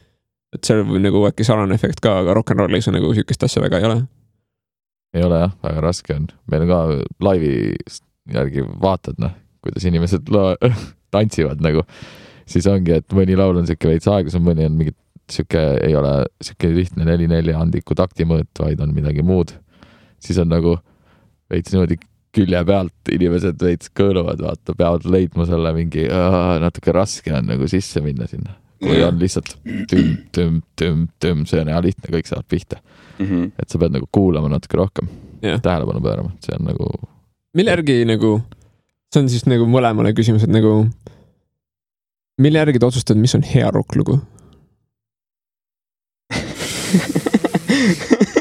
mis asja. nagu no. mis, mis on teie kriteeriumid, kui te kuulete nagu mingit sihukest metal või rokklugu? nagu mille järgi te otsustate, et see on hea, mida te peate sellest muusikast saama? Ma ei tea, see peab lihtsalt meeldima või? ma see ei ma olegi vaatan, midagi, see jaa. võib olla mingi, vahet pole, võib olla ju mingi üli, mingi mõttetu Katy Perry lugu, aga see meeldib sulle ikka miskipärast. okei okay., aga sa ei suuda nagu defineerida, et nagu miks nagu ütleme näiteks. Nirvana sulle meeldib või midagi siukest. on, no raske noh, sa võid öelda nagu, mis on need head asjad, aga kui Jaa. mingi kindel lugu, mis on lihtsalt kuulad ja, ja mulle meeldib see lugu, päris okei okay., et midagi on seal, mis nagu klikib. vot minu puhul on niimoodi, et äh, kui sa küsid, et kas ma suudan seletada, miks mulle meeldib näiteks äh, eelmainitud Katy Perry mingi lugu, siis ma saan sulle öelda, miks see lugu konkreetselt mulle meeldib, mis seal on nagu paeluvat ja miks ta on huvitavam kui mis iganes analoog, onju.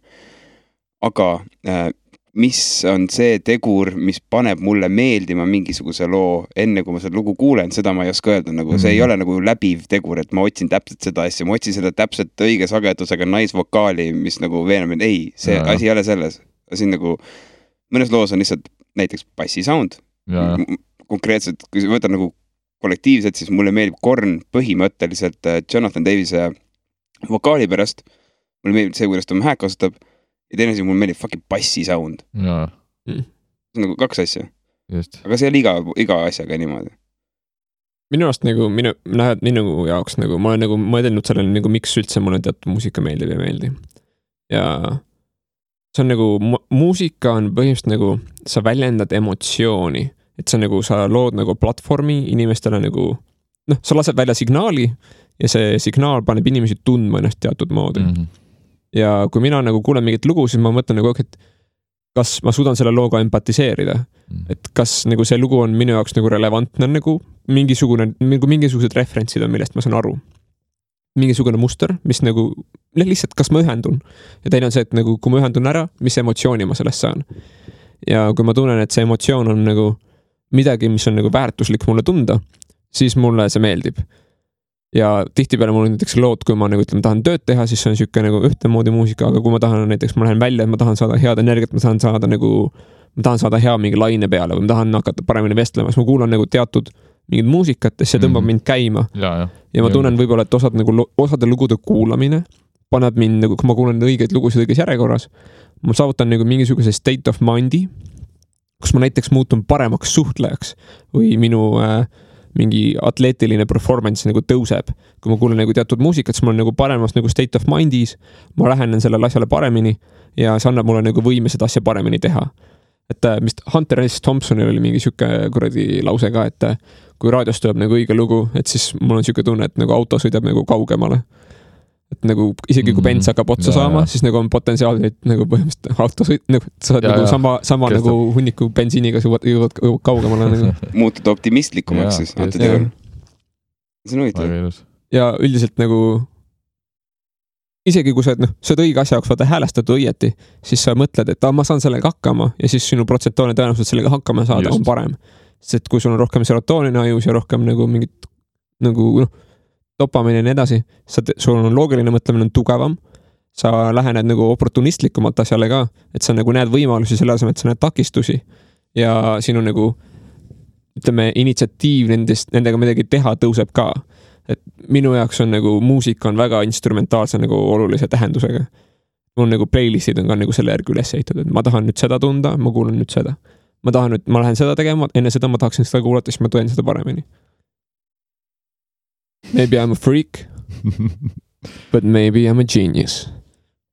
no vot, niisugune hea vanasõna, et uh, whatever floats your boat. Damn straight, jah, my boat, my boat is being floated by music. kuule, sa pead reklaami enda EP-d. okei, aa jaa, Aga- reklaamime EP-d.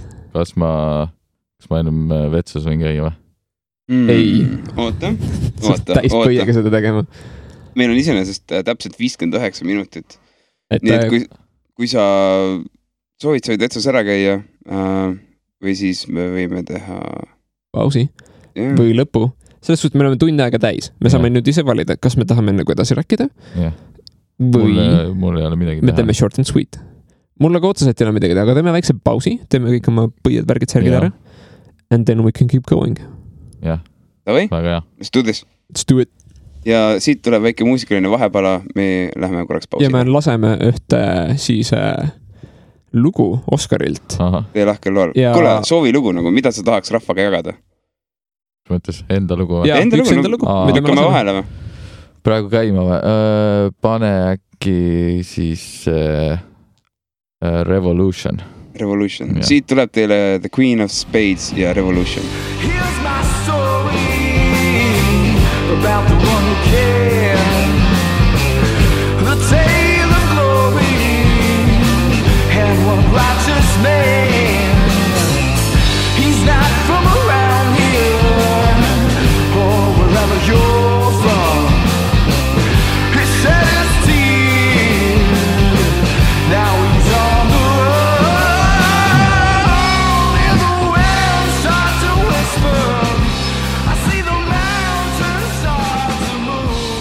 Aga see oli siis äh, Queen of Spades ja Revolution.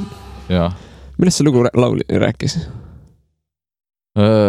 siuksest, ma arvan, siuksest revolutsioonist äkki. okei mis see nagu, mis see, mis see revolutsioon sinu jaoks oli, kui sa nagu lõid seda lugu? mingi noh, pigem sihuke nagu sisemine äh, revolutsioon, suur muutus. jah. kas see oli nagu, saad, tunned nagu oma kohta äh, maailmas. okei okay.. minu jaoks nagu revolutsioon on üldiselt sihuke nagu ütleme, et üks võim võtab teise üle, et kas sul Mhm. nagu ütleksid, et sinu sees on ka midagi sarnast siis või? mis, mis võimuvõitlus see siis oli? ma ei tea, kas oli tegemist ainult suure muutusega või äh, sai mingisugune ürgne pisike osa sinust võimu? kas midagi nagu, mis on, mis on revolutsioon sinu jaoks? ma arvan, et see on, no see on äh, selles mõttes, see oli selline äh, ma arvan, et nagu ma sain aru, et äh, kes, kes ma olen nagu, et kuhu sa nagu kuulud. okay., otsid oma kohta ja siis saad aru, et äh, ma olengi selline muusik, vaata. et see ongi, mida ma, mida ma hakkan äh, ja jään tegema. see on päris hea. toimus nagu, suur settimine. jah, no saad aru, et äh, see, sa pead, sa pead ikka äh, nagu vaeva nägema ja tööd tegema tegelikult selle nimel. et sa peadki panema äh, rohkem oma aega, enamus oma ressursse nagu sinna ja siis see toob sulle tagasi ja avanevad nagu paremad teed. pidev intensiivne töö. jah, aga see on aga see on väga, jah, nagu sa kasvad, aga see on väga, sa pead ise alla panema väga palju näiteks oma äh,, aega näiteks nüüd äh, mingi hetk te annate välja ka täispika plaadi. ja me nüüd kohe, see ongi nüüd järgmine asi, mis me hakkame tegema nüüd, ma arvan. Teil ühesõnaga on äh, need, mis, mis praegu selle albumi peal on, pigem nagu demod või?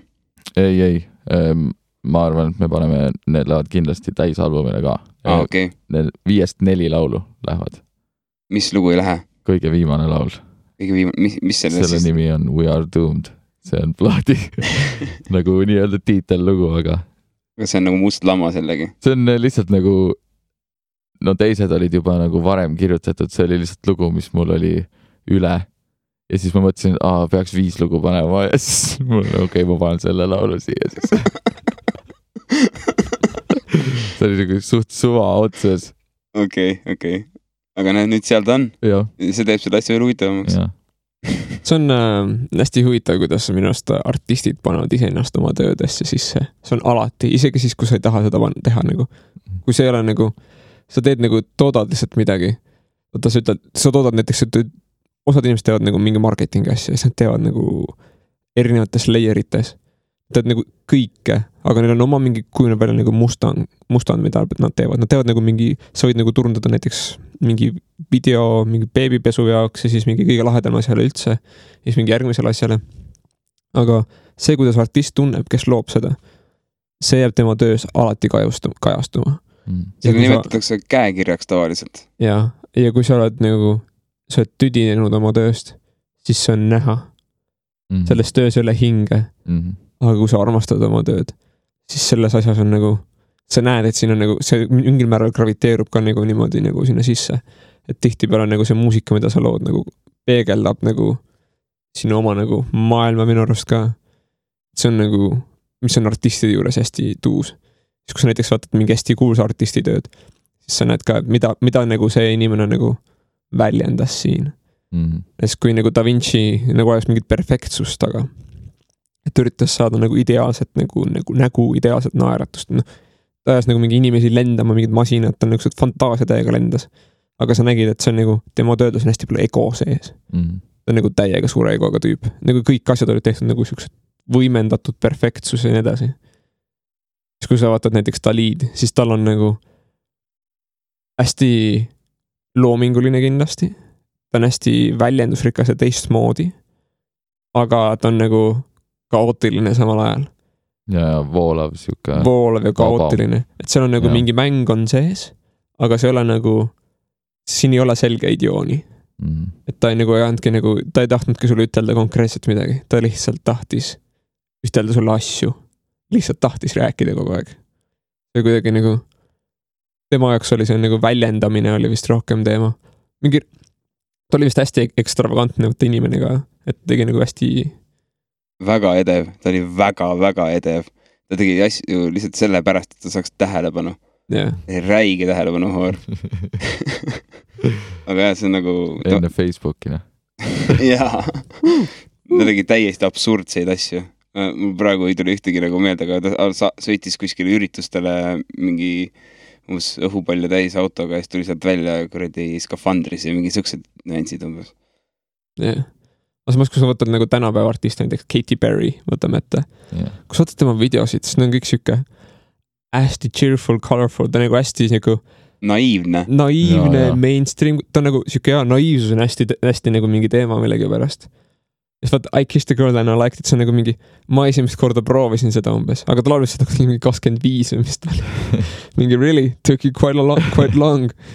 nagu ei no ei nagu me naerame poistelas, me oleme nagu varem nagu suudelnud tüdrukuid, aga nagu ma tean ikka enamus nagu tüdrukuid on ikka tüdrukuid suudelnud.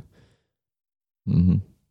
ta nagu laulis sellest sellel momendil ja tal on nagu hästi nagu särav ja sihuke, ta on ka hästi edev, vaata inimene ilmselgelt. Aga tema nagu töödest jookseb läbi nagu sihuke mingi, ta näeb, et ta saab vaata võimu ja siis ta muutub järjest nagu võimule baseeruvad nagu mingid äh, lood on. kui sa vaatad neid videosid ka, siis ta on mingi kuninganna ja mingi ja, ja. vaara, mingi, mingid siuksed asjad. ta on nagu kõige olulisem karakter alati igal pool. et tal on nagu see ego on jälle, mis on nagu sa näed, sa näed seda kasvamas nagu läbi tema töö ka, mis on äh, naljakas. kui sa teed muusikavideot ja sa näi-, kuvad seal videos artiste, kes seda esitavad, loomulikult need on kõige tähtsamad objektid seal nagu, kui Ei. nad ei oleks, see oleks täiesti absurdne nagu. aga osad artistid vaata ei taha üldse ennast näidata. näiteks kui sa teed Daft Punk, siis nende jaoks on vaata see maskid ja Deadmau5i jaoks ka, sest et ja, ja isegi Slipknoti jaoks oli. lihtsalt nagu see on küll gimmick, see jääb inimestele meelde, aga nad kartsid ennast näidata, nad, nad, nende ego ei lubanud, nagu nende ego oli kas liiga nagu fragile. Nad kartsid, nad saavad nagu liiga palju nagu nende ego saab nagu rünnata või äh, et nagu, nagu ei tundnud kindlalt selles nagu rollis piisavalt.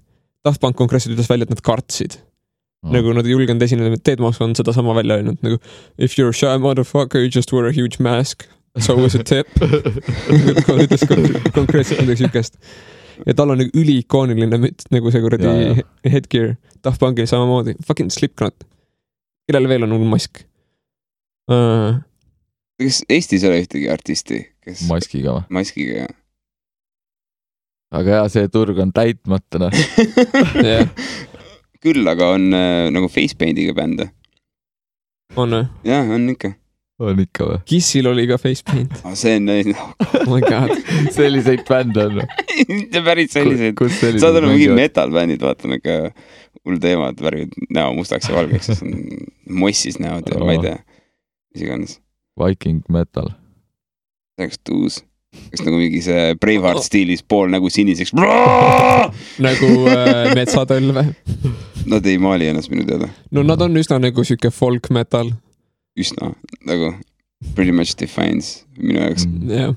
Aga nagu see on vikingi muusika, ma küll enam kujutaks ette, mingi lahinguväljal näeme raisk, millest sa veel Nad on laulad. nii fucking kavalad nagu, nende Jaa. terve see ülesehitus, see on nii kaval. Nad kasutavad ju vana Eesti rahvalaule ja siis teevad metal cover'id neist. That is so fucking jaa. clever man. on küll jah. aga, aga mingi asi mulle nagu metsatalus käib natukene nagu vastukarva, nad va- näevad natukene välja nagu mingid nohikud, kes mängivad larpi. nagu lihtsalt. see ei ole nagu minu jaoks täiesti tõsi, tõsiseltvõetav, nagu I can't imagine you really going out and doing some really freaky muidugi shit. mitte, nagu see ongi, see on gimmick, see on, see peabki olema nagu natuke naljakas. Jaa. minu arust see on nii tore. minu arust see on ka tore, aga metsadel kulus nagu täiega kiiresti ära, minu jaoks. ta oli kunagi täiega tuus, kui ma avastasin ta põhikoolis, mingi üks aasta ja siis ta oli igal pool järsku, siis mingi oh my god, jesus christ. no see on nagu iga asjaga, mis üks moment äh, on tõesti nii hea, et ta muutub popiks ja siis, Jah. Lihtsalt pritsib igale poole, vaata. jah, mitte miski ei peata seda voolu, see on lihtsalt nii julm, kui sa praegu kuulad nagu Eesti raadiot, täiesti perses, mis sealt tuleb. ja, ja jõhker. see on, aga mingid See- see- artistid peavad nagu, nad, nad jäävad nagu relevantseks sellega, et nad nagu reinvent ivad ennast kogu aeg. Nad, nagu muudavad nagu, ütleme, et nagu inim-, tavalised inimesed vahetavad riide mingit sette, et see aasta sa käid nahktaga, järgmine aasta sa käid, ma ei tea, mantliga. siis artisti jaoks on mingi see aasta ma mingi kannan X mütsi, see aasta teine mütsi, aga sa nagu muusikastiili vahetavad ka välja. Nad nagu kuidagi teevad mingeid siukseid asju päris tihti. ja sest, et sa pead ajaga kaasas käima, sul ei ole muud valikut, samamoodi Korn Sul- tegi vist Skrillexiga mingi Jaa. albumi või? muidugi. minu arust see on väga hea. Kõige parem asi, mis ma olen viimasel ajal kuulnud, on äh, Linkin Parki see uus lugu. Heavy. Linkin Park on, tegutseb üldse veel või?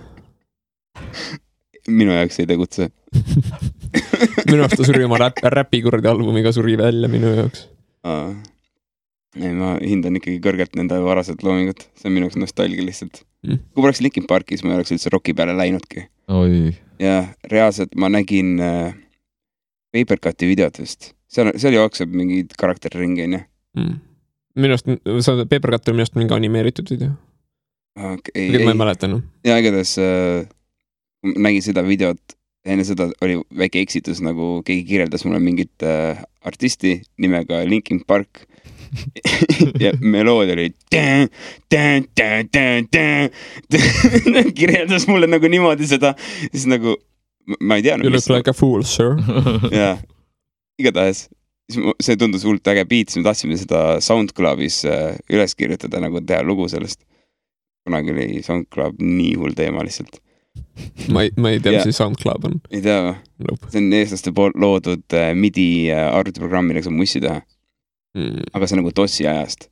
oo, Mm. see on ülituus programm, see on siiamaani nagu legit, aga ta on nagu hästi naiivne ja nagu lapsik. okei, ma mäng- tegin sellega mussi PC speaker'iga nagu. saad sa aru? väga oota nice. äh,. ma tahtsin jõuda lihtsalt selleni, et äh, siis kui ma nägin seda videot, see oli minu jaoks nagu, mida vittu, see on kõige ägedam asi, mida ma näinud olen. natuke rohkem mikrisse äkki, Enn. oh jaa, jee, nüüd on parem. nüüd on parem. okei okay,, ma sain sellest süsteemist välja. Linkin Park on äh, minu jaoks tähtis, okei okay.. aga nende uus lugu on nii sitt.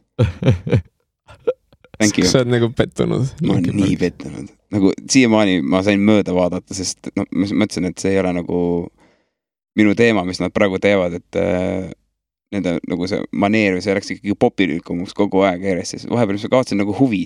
mõtlesin, et okei okay,, nad käivad ajaga kaasas, ma ei ole nagu äh, nii kaasaegne, et see meeldiks mulle. ma ei käi nii aega kaasas, täitsa ausalt, ma ei käi, sest see, mis nad nüüd teevad, mis nad nüüd teevad nagu, see minu jaoks on nagu samm liiga kaugele, see on nagu Mm. juba roppus. see on umbes nagu, sa vaatad mingi squatter chick'i kuskil, jälgid Instagramis ja siis järsku ta hakkab pornostaariks, see on nagu that's Oh. too much, that's too much man. kui palju seda on juhtunud? Seda ei siis- olegi juhtunud. That would be awesome though. You don't get the point man. But yes, We watch different porn.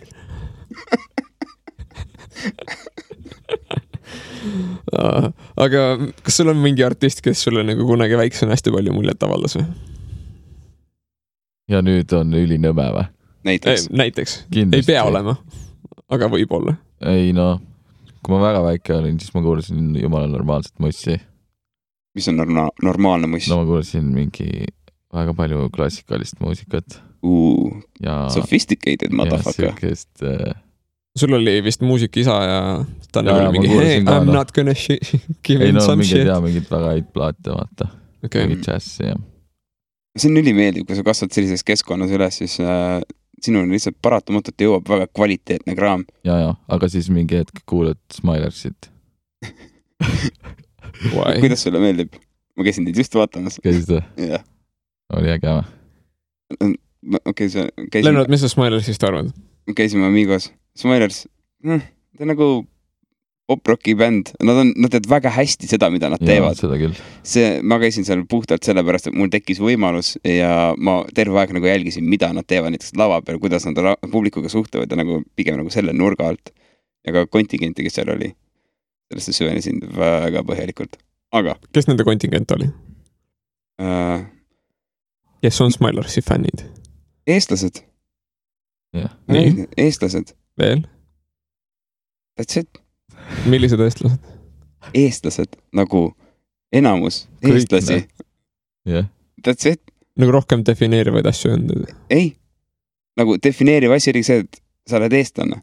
isegi, isegi mina noh, mõned laulud on jumala head, aga need ei ole need, mis on need äh, ülipopid laulud, mis need on.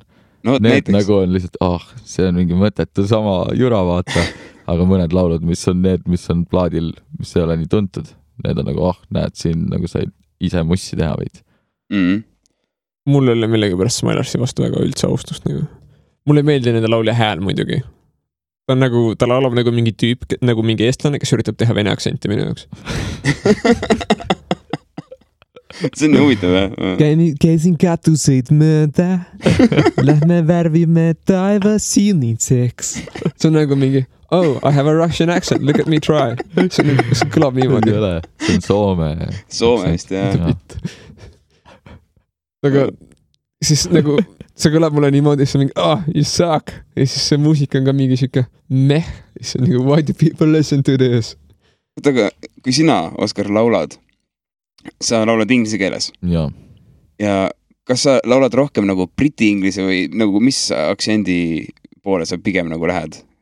USA, Ameerika ja Ameerika, okei okay,, turg bluusid on suurem.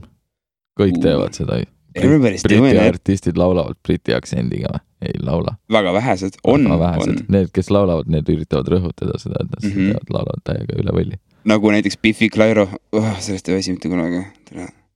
šotlased raisk. Aga neil on minu arust Biffi Claros ma tunnen aktsenti. ongi nad, jah, et sellest ma räägin, nad on üks väheseid bände, mis äh, rõhutavad seda, et ei lähe selle Ameerika aktsendi peale, vaid rõhutavad seda enda siis britilikkust või nende päris päritolu. aga ma ütleks, et eesti aktsendiga inglise keel ei ole hea laul. see ei lähe läbi jah. ei, see ei lähe. ma jäi ma mõtlesin, et ma hakkan proovima. mõtle soome nagu aktsendiga mingi inglise keel. Samas nagu Vene Himmil ja aktsendiga. Rasmusel on nagu ma tunnen väikest soome aktsenti. aga vene aktsendiga. on ka On. olemas minu arust. Äh, ja ju, vene aktsent on jumala nagu, see on nagu Vene hästi entertaining., see isegi töötab. see on nagu, see on nii huvitav, aga see töötab. ma olen täiesti nõus. Nad laulavad nagu nad Jaa. laulavad mingi roppustest ka tihtipeale. mis iganes nagu minu meelest nagu vene aktsendiga inglise keel on nagu nii, ta on nagu tore, aga samas ta on ka natuke nagu tõsine. Kuidagi no, kuidagi punk, ta on kuidagi Jaa. punkilik, väga, Mhm, seda küll. vot täpselt, pungilik. aga ta ei ole nagu, ta ei ole nagu päris punk ka, ta on nagu sihuke soft punk või kuidagi soft rock, aga ta ei ole nagu, ta ei ole nagu punk, punk rock ka, aga ta on nagu mingi foreign punk, Soviet pank. Soviet punk või midagi. kuidagi ma ei oska seda kirjeldada, aga kuidagi nagu sarnane on, aga nad on nagu, venelased üldse nagu maailmapildis, ma nüüd ma lähen poliitikasse, aga venelased tunduvad nagu mingi sihuke inimene, kes on nagu klassis sul on mingi, mingi tüüp, kes on olnud douchebag olnud päris pikalt ja siis kõik on lihtsalt mingi now we are ignoring this motherfucker. ja siis kõik nagu väldivad teda ja siis ta on mingi uh, I m gonna turn emo soon. nagu mingi sihuke olukord I m gonna find my other emo fan, friends. nagu tal on mingi sihuke teema natukene, ma ei taha nüüd nagu küll venelaste mingit kodukohta solvata, aga see kuidagi natuke tundub nagu, et läänemaailm on midagi siukest teinud Vene nagu maailmaga. läänemaailma tähendab Vene maailma. Vene maailmaga. venelased elavad minu arust omas maailmas nagu vene kultuur, sest neil on vaata see meedia on nagu ainult nagu vene meedia. on vist jah, Eesti saab vaata Eesti ja välimeediat. aga Eesti meedia on ka ikka täiesti, see on, see on jumala haige nali, jah. on, on, see on naeruväärne, kui halb see on. Saad aru, see on nii kohutavalt vigu täis lihtsalt kogu aeg, lihtsalt nii hullu ja lihtsalt vaatad, no näed, clickbait'i, clickbait, clickbait. saad sa aru on, nagu aa, clickbait. põhimõtteliselt mul ei ole kodus telekat ja siis äh, ma näen nagu Tallinnas olles telekat suhteliselt vähe nagu ma ei ole mingi. kaks aastat vist telekat näinud. ma ei ole ka päris. aastaid juba. see on Aga- aga... sureb, see sureb välja, see telekas. no tahaks loota, aga siis juhtus intsident, et ma käisin naabri juures korraks. Hetkeks midagi võtmas nagu mingit, no ütleme suhkrut laenamas onju. Läksin, läksin tuppa, ta vaatas siis telekat. ja esimene asi, mis ma nägin, nägin telekast, oli mingi TV3 uudised, et kuskil parklas Tallinnas mingi vend jäi kaamera peale ja näitas, kui kiiresti varastatakse nagu äh, sealt mingi asi ära ja seal oli tehtud niimoodi, et näiteks seda pilti, kuidas tüüp lööb selle katki, on, räägiti peale mingit äh, juttu on ju selle kohta. tüüp võttis äh, läpaka ja siis läks minema lihtsalt nagu. räägiti seda juttu äh,, näidati mingit teksti ja siis nagu jäeti mulje, et see, see ei olnud ainuke vargus sel hetkel ja keerati see peegelpilti, seesama video ja näidati uuesti, nagu ta läheks teise auto juurde ja lööks akna katki. aga see oli lihtsalt nagu sama klipp peegelpildis, mida vittu. täiesti putsis nagu jaa, See see on fucking legit. See on ülihalb see on eriti toores. see on nii toores. see on, aa, äkki see oli nagu mingi esimene edit, et meil oli mõte, meil oli mõte leida siia teine see, aga aja. teine kaader. teine kaader, aga me lihtsalt me Ei viitsinud. selle välja, sorry. me ei leidnud. see ei ole nagu minu meelest äh, okei okay., okei okay,, minu arust ka mitte. see on nagu lihtsalt halb. see on äh, meelelahutus siis juba. jah, See aga see ongi nagu tänapäeva aga vaata, kuidas uudiseid tehakse, mingi vend põhimõtteliselt kirjutab mingi loo valmis ja mingid, sul on nagu ütleme, ETV-s on põhimõtteliselt ongi mingi seltskond, mingi journalist või mingid inimesed, kes otsivad lugusid, käivad, räägivad inimestega. siis mingi, ma kuulsin siukest asja, ma võtsin kaameraga otsa, lähme vaatame, filmi üles, siis mingi, no see oli mingi pask. okei okay,, fuck it, paneme mingi sodi sellest kokku, läheb telekasse täna. kõik, see on nende protsess. ja sul on mingid vennad, kes nagu peavad stock footage'it ots- otsima, meil oli kunagi mingi aasta aega tagasi, me filmisime mingit siukest sitta, viskame selle sinna sisse, läheb nagu nad konkreetselt nagu, ma olen nagu hästi natukene töötanud ERR-is kunagi. see oli vist mingi, kui ma olin kaheksateist või midagi siukest, ma olin mingi lihtsalt lavasejad ja nagu inglise keeles on see run, runners. sa teed nagu mingeid kõige mustemaid, igavamaid asju ja sa täidad, oled kõigi nagu bitch põhimõtteliselt nagu ori, kõigile kohvi ori juues. olla on jumala hea noh. jah, viid kohvi ja mingi kuradi aitad lavas ja noh, mis iganes. ja siis oli nagu, sa nägid nagu, mis nagu inimeste motivatsioon, põhimõtteliselt direktor oli üldiselt nagu mingi natuke nagu douchebag, mingi käis nagu möllises kõigiga. ja siis olid nagu mingid äh, editorid ja siuksed, editorid ja siuksed vennad olid mingi. Dude, I don't even fucking give a shit. lihtsalt tegid, viskasid asju kokku, neil on nagu zero nagu emotional investment into their job. Nad on nagu ja keegi, kuna mina, ma olen avastanud, et see nagu riigiasutusega tundub olevat nagu mingi läbiv teema natukene. kindlasti on mingid inimesed, kes on nagu asjalikud ja teevad nagu, nagu head tööd ka ja nii edasi, aga riigil on see, et kui sa ei lähe neile nagu ütlema või küsima midagi, siis nad ei tee ise mitte midagi. see on nagu mingi hei, meil on siin nagu we don't really have to do much ja siis nad teevad nagu minimum amount of effort they can get away with nagu, et mingi sihuke olukord. Et see on nagu hästi naljakas, see võib olla sellepärast ka, et need kuradi äh, hierarhiad on hästi nagu kinni, et sa ei saa nagu üles-alla liikuda, siis kõik on lihtsalt mingi I m just gonna do whatever I want, kellelgi ei ole motivatsiooni midagi paremini teha nagu kui nad juba seda teevad, et nagu mingi arengu nagu plaan ei ole ehitatud inimestele. see on minu arust nagu naljakas. And weird.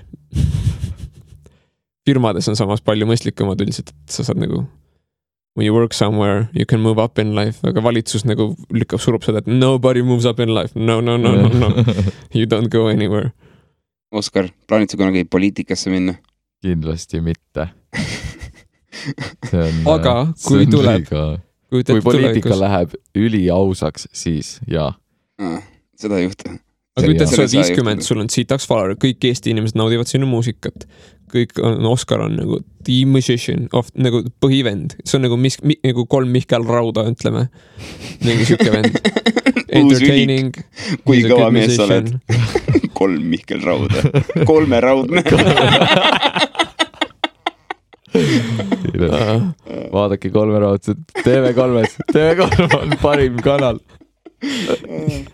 ja siis tullakse sinna, et jõu, seal on palju inimesi, kelle, kelle juurde sa jõuad, me anname sulle raha, sa levitad meie sõnumit ja siis nad ütlevad mingi. jõu, me nagu ütleme, et Eesti võiks olla parem ja meile ei meeldi mingid asjad, mis on sitad ja siis sa ütled, jaa, see kõlab mõistlikult. ja siis hakkad enda sõnumit levitama ja sa saad sellest sitaks blondiks, sa ütled ei või jah. oota, mida, mina või? jah, kas sa ütleksid ei või sa ütleksid jaa sellele äh, elule, mida Mihkel just kirjeldas? Ma ei tea. sa räägid lihtsalt seda, millesse sa usud. aga sa hakkad seda lihtsalt rohkem väljendama ja sa saad selle eest raha. no ma ei tea, see on ikka päris raske positsioon olla mingi sihuke, aga sind hakatakse assotsieerima poliitikuga. nagu ei, see on küll rõve. seda osa ma ka ei tahaks. sa ei taha? ennast ära määrida? ei, ei. aga, nagu siis on see, et ma, ma probleem ei taha, et inimesed mind väga tõsiselt võtaks. See on väga hea motivatsioon nagu, või nagu suunitlus minu jaoks. minu arust ka, et mul on nagu, nagu..., mul on jumal pohhui lihtsalt, et minu arust on, minu arust on nagu hea, kui ühiskonnas on nagu mingisugune level nagu bullshit is allowed. nagu üldiselt sa võid nagu inimestele, noh, et sa võid nagu nalja visata, sihuke, sihukest asja nagu teha. aga kui sa lähed nagu kuskile poliitikasse, siis sa ei tohi enam nalja teha mingitest asjadest, sest mingi mm. pool maailma solvub ja siis on mingi oh my god, you goddamn ja, ja täpselt, sisis. ma tahaks küll solvata kogu aeg inimesi. ma tahtsin öelda, et palun, me peame hakkama nüüd inimesi solvama. kas me teeme võistlusi või mis on kõige parem solvang? mm? -mm. emanalju oli kunagi, kui sa olid noor, see emanaljad oli teema, nüüd enam ei. ma nüüd, ma arvan, et kõige parem viis inimest solvata on solvata seda, mida nagu tema kunsti või, või seda midagi, millest Mhm. ta hoolib palju ja siis, ja siis sa solvad seda, et sa teed oma no loomingut sitemaks selles, et sa osaled selles või midagi siukest. see on päris nagu mingi valus. mingi Leonard, you give a all bass players everywhere, which is a really shitty name. nagu sina oled põhjus, miks bassistid ei saa nagu nikku. see oleks kohutav koorem, mida oleks. sellepärast ma uputangi ennast äh, ohtra alkoholi alla ja, ja toidu ja kõige muu säärase. see on suur raskus minu õlgadel.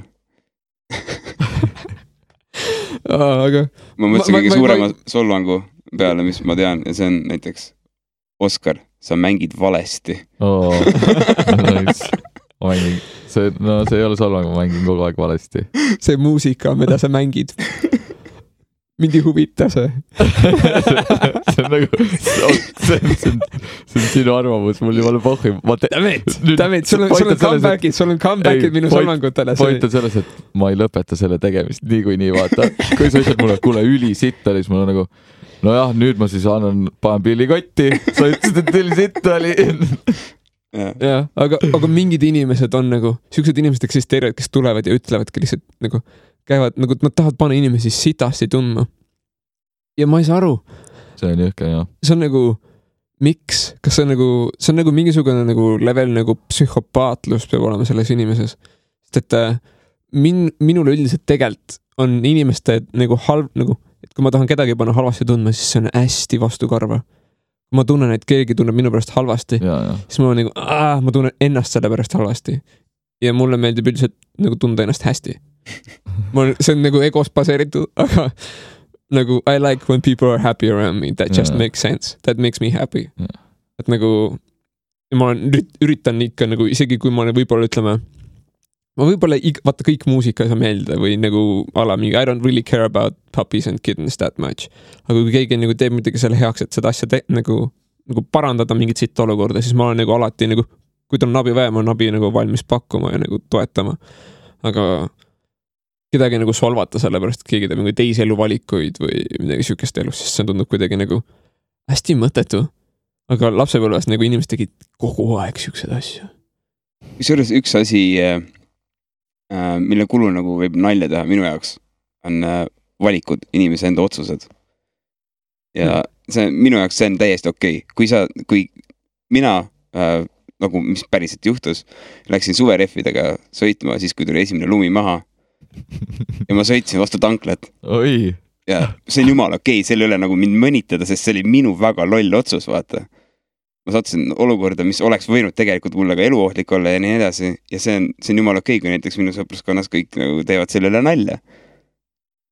jah, see, see on nagu fine, aga mida ei tohi mõnitada, on asjad, mida inimene ei saa muuta. Mis on nagu sõltumatud tema tegemistest. aga mis on asjad, mida inimene sai enda juures muuta? no näiteks mingisugune invaliidsus, jah, sellised okay. asjad, et äh, mingi nägu nagu su nägu on, su nägu on väga inetu ja rõve ja vastik. sinu nägu paneb tahtma mind lahkuda siit ruumist. ei, Mari, ära situ siia. aga Et-, aga ma arvan, et nägu saab ka mingil määral muuta, aga sa seda nagu, nagu minu arust nägude üle Plastik- saab teha nalja. plastiline kirurgia. That's going dark. see on sünge värk raisk. aga ma olen näinud nagu inimesed, kes naeratavad rohkem, nad on ilusamad millegipärast, et kui nagu inimene tunneb rõõmu, siis ta on nagu hea, aga kui inimene on mingi masendav sitt, siis ta muutub näost koledaks ka. aga vaata, see on nagu niuke, äkki see on teistpidi. vaata, inimene, kes on ilus, tõenäoliselt naeratab rohkem, sest ta saab paremat nagu mm. -hmm. feedback'i teistelt nagu tagasisidet. samamoodi nagu on vastupidi tsükkel inimesel, kellel ei ole nii hästi läinud näolapiga näiteks. Mm. et see on nagu, kui sa, ütleme, et okei okay,, see kõlab väga lollilt, aga sa oled kole, sa oled õnnetu, sa lähed veel koledamaks, sa lähed veel õnnetumaks. see on nagu, jah, aga teistpidi on täpselt samamoodi. Kui oled rõõmus ja ilus, siis sa lähed rõõmsaks ja ilusamaks. ja lõpuks, lõpuks. ongi sul nagu fucking nagu Jokeril lihtsalt lõuad lahti ja jah, siis sured õnne üledoosi. sinna tahame me kõik jõuda. aa, sinna või? Sounds like heroin to me. jah. minu arust äh, üks asi, mille üle on nagu veel, on äh, kuidagi kahtlane nalja teha. Mingis kontekstis, kus sa lood õige kontekstis, võib kõige üle minu arust nalja teha, isegi invaliidsuse üle, muidugi võib. aga no see on õige kontekst nagu kõige on mingi no, it's completely ei, off the- oota, üks asi on nagu äh, nalja tegemine. huumor on okei okay,, aga ma rääkisin nagu, solvamisest konkreetselt. nagu Mm. mõnitamine või nagu solvumine, vaata sihuke, sihuke teema. minu, minu arust nagu kedagi- sol-, kellegi konkreetselt tahtlik solvamine ei ole üldse aktsepteeritav minu jaoks, minu, mina kui nagu väljendaja, minu jaoks on see aktsepteerimatu. Mhm. Mm. aga kui teised seda teevad mingis kontekstis, ma ei saa seda otseselt kritiseerida, sest nad teevad omad valikuid. ma saan nagu ütelda, et võib-olla see ei ole nagu hea, aga ma ei tule sind veenma, et sa ei pea, et sa, nüüd sinu elu on mingi sitt või midagi siukest selle pärast. ma kasutasin vist valet sõna, siis ma hakkasin praegu mõtlema enda peas, et äh, missugused on olukorrad, kus solvamine on okei okay.. Ja mul nagu ei pannud ühtegi pähe, siis, kui sa oled ülipurjus hakkad solvama inimesi. mm. -hmm. minu arust ainult nalja pärast on see okei okay., et No kui, sa, kui sa teed seda nalja eesmärgil, see on ainuke kontekst. jah, jah, ikka, huumor. ja aa, see, see võib olla üks kontekst, mis on see veel hea, aga see on, huumor on selle platvormi edasikandmiseks. aga ühiskonnakriitilised nagu ütleme, asjad, mis on võib-olla vaata on noh, fucking, kui sa oled nagu keset Nõukogude Liitu, everything is shit, aga naabritel on täiega hea, neil on teine süsteem, siis siis minu arust on nagu selle süsteemi solvamine läbi nalja on ühiskonnale väga tervislik. Nagu ühiskond läheb paremaks, nagu sa võid, isegi kui sa teed seda nagu ütleme ka sotsialistlikul platvormil, sa saad võtta teistelt süsteemidelt neid asju, mis töötavad, et su oma inimesed oleksid rõõmsamad. kui sa nagu, me oleme mingis süsteemis kinni, see süsteem on sitt, aga me ei muuda on mingi this kind of sucks, see on, see on nagu this is a bad decision. Mm. aga t- huumori, huumor on minu arust nagu hästi äh, oluline platvorm informatsiooni edastamiseks. tänapäeval vist teisiti ei saagi jah, kriitika esitamiseks nimelt ka veel mm.. tihtipeale. muidugi see on, leevendab. Comic relief, just, olete kaasas ka? Oskar, kas sa teed nalja sa oled ka naljamees meil mina, ei, ma olen väga tõsine mees kogu aeg, ah,? mm.. ma kogu aeg sügavalt masendav, masendav, jah. seda on hea kuulda. see teeb mind lausa rõõmsaks. miks, miks sa sügavalt masendad? ei tea, äkki teadmatus ongi mingi oh my god, I don't know what makes me happy or ühe something. masendunud härrasmehe kohta naeratate te üllatavalt palju, härra Malleus. ma ei tea ja kui see on sinu Mis- masendunud, ma ei, ma ei kujuta ette, mis sa nagu rõõmsana siis oled. see on võib-, mingi oh,, mingi ekstaas täiesti. jah, see on võib-olla sellest ilmast. päike tuli välja ja sain seda D-vitamiini. aa oh, jaa, Ah, nüüd on ta rõõmsam, nüüd on natuke parem olla jah. aga ilus on see valgusvihk seal. jah, On ma küll. sellest nagu kuulajale siis nagu äh, natukene vihjeks, et me oleme stuudios, aga praegu on päevane aeg pühapäeval. pühapäev kell viis on see, kui me salvestame seda praegu, nii et kui sa kõnnid mööda oma mingit äh, elu või oled kuskil kodus, kuulad seda praegu ja kell on mingi öö, siis on mingi yo, you are in the future bro. aga praegu meil on igastahes pime stuudio, stuudiod üldiselt on pimedad, aga meil on nagu läbi akende tuleb sihuke valgusvihe, mis on äh, täiega ilus. peaks pilti tegema pärast.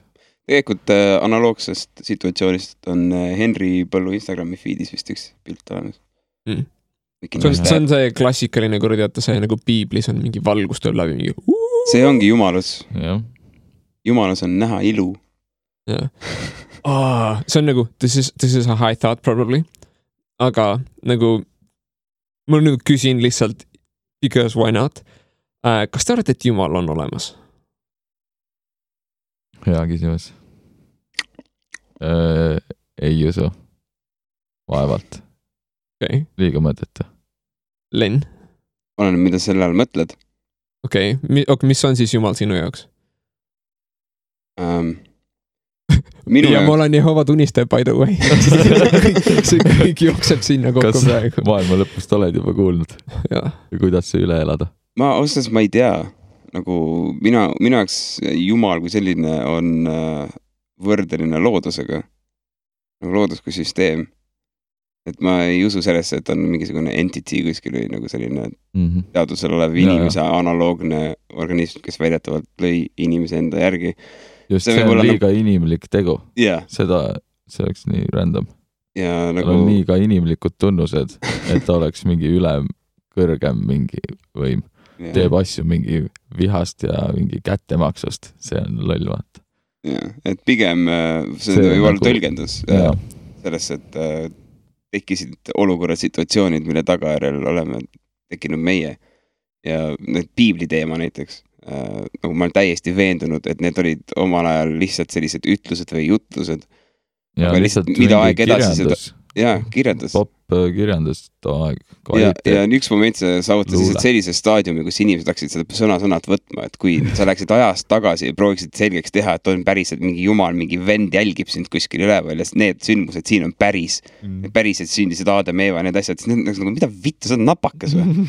võta ennast kokku, mees, nagu mida sa ajad, kui mingi missionär peaks niimoodi tööd tegema, see oleks täiesti, aga mul on, mul on, mina ütlen, et näiteks Jumal on päriselt olemas. Sa tead seda? um,. jah, ma nägin teda. so I shook his hand, pictures. Instagramis läheme vaatame, oo näe, selfie ongi. God. hashtag God. Jesus, Jesus loves me. Jesus saves. aga põhimõtteliselt nagu Jumal, vaata, see on, teate seda väljendit nagu God knows, see on nagu mm. I don't know, hopefully somebody does but I don't. see on nagu see väljendus. ja on olemas nagu mingid tribe'id ka, kellel on nagu mingi vana-egiptlaste mingi kultuur ja nagu noh, on olemas vaata erinevaid nagu kultuure, aga enamus kultuurides äh, jumalad tähistavad nagu mingit mõtet või mingit sümbolit millestki mm.. aga enamasti äh, jumal tuleb siis alati vestlusesse sisse, kui nad enam ei tea, mis toimub. nagu miks mingi asi, niikaua kuni sa ütled nagu miks, sa suudad, sa suudad nagu miks mingi asi juhtub, okei okay,, miks näiteks mikrofon annab heli.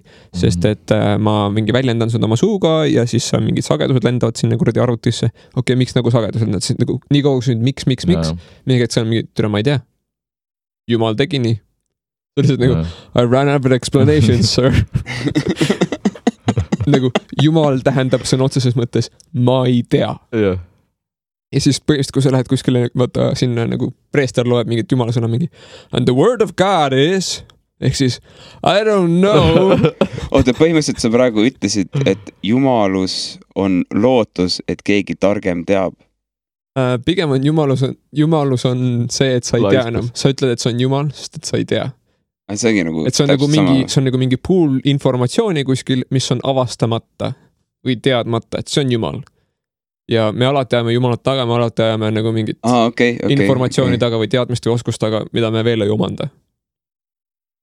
nagu ma ütlen, et nagu omandamata informatsiooni on veel, aga nagu mingi tüüp, kes on mingi fucking pidžaamades kuskil pilve peal ja sügab oma habet, mingi unlikely, unlikely, we have airplanes now, we have seen that shit. ühtlasi nagu pilved on väga õhukesed, sa kukud neist läbi. Just saying. Ja siis on nagu, sa saad küsida mingeid haigeid küsimusi ka, et kas jumal suudaks teha vaata nii raske kivi, et ta ei jaksa seda enam üles tõsta. ta on nagu kõikvõimas, aga nii et ta suudaks, kas, kui ta ei suuda seda kivi teha, siis ta ei ole kõikvõimas. kui ta ei suuda seda tõsta, siis ta ei ole kõikvõimas ka. mingi your shit is deeply flawed. täpselt. oi, et olemas. jumal, I don't know, I don't know. Biblical rant. Jep. vaata, põhimõtteliselt sa katoliiklased kuskil, jep, fuck this bible shit now., sa praegu väljendasid, et jumalikkus on äh, äh, ebakindel tulevik põhimõtteliselt. võib-olla. see ongi midagi, mida sa ajad taga, aga sa ei tea, sa ei saa kunagi kindel olla vaata mitte milleski. äkki jah. see on nagu ütleme, kui sa oled science fiction nagu kirjutaja, kes kirjutab äh, mingit uut nagu tulevikus on arvatavasti mingi lendavad robotid, Ironman suit'id, siis sa nagu lood jumalat. Sa lood mingit kuju, kontseptsiooni. kontseptsiooni tulevikust mm -hmm. või kontseptsiooni nagu mingist võimekamast versioonist iseendast. no samamoodi nagu fucking äh, Kreeka jumalad on tänapäeval Avengerid. sest on nagu, see on meie pantheon põhimõtteliselt mingi Thor, jep, he is still around, because he is Jaa. fucking old and shit. ja aa, Norra mütoloogias on see, et äh, Norra mütoloogia käib ringiratast. Norra mütoloogia sureb ja sünnib kogu aeg uuesti ja sama asi kordub alati, see on Norra mütoloogia nagu alustala. ja Thor läheb vahepeal, ei ole popp enam ja siis ta jälle on popp ja siis ta ei ole popp enam, siis ta jälle on popp, et see on nagu korduvalt läbi käinud. nüüd on mingi periood, kus ta on popp jälle. ja varsti ta läheb popist ära, siis tulevad mingid teised asjad peale ja siis tuleb jälle Thor. see on nagu Norra mütoloogia üks nagu alustalasid, et nagu Ragnarok kestab nagu korduvalt. aga siis teised nagu mingi jumalad nagu tulevad, lähevad, surevad, nagu Ragnarok sünnib uuesti nagu paneb maailmale nagu uue ringi peale. Cool. It's funny, just saying. Yeah, I m a freaking nerd. aga põhimõtteliselt äh, vastuseks siis põhimõtteliselt ma ei, ei, ma ei usu, et on nagu selline asi nagu Jumal olemas. ma usun, et on olemas loodus oma kogu absurdsuse ja segaduse ja kõigega. It is pretty cool Jah.. I love nature. hästi mingi tuus väljend oli, Neil deGrasse Tyson ütles seda, et the world is under no obligation to make any sense to you.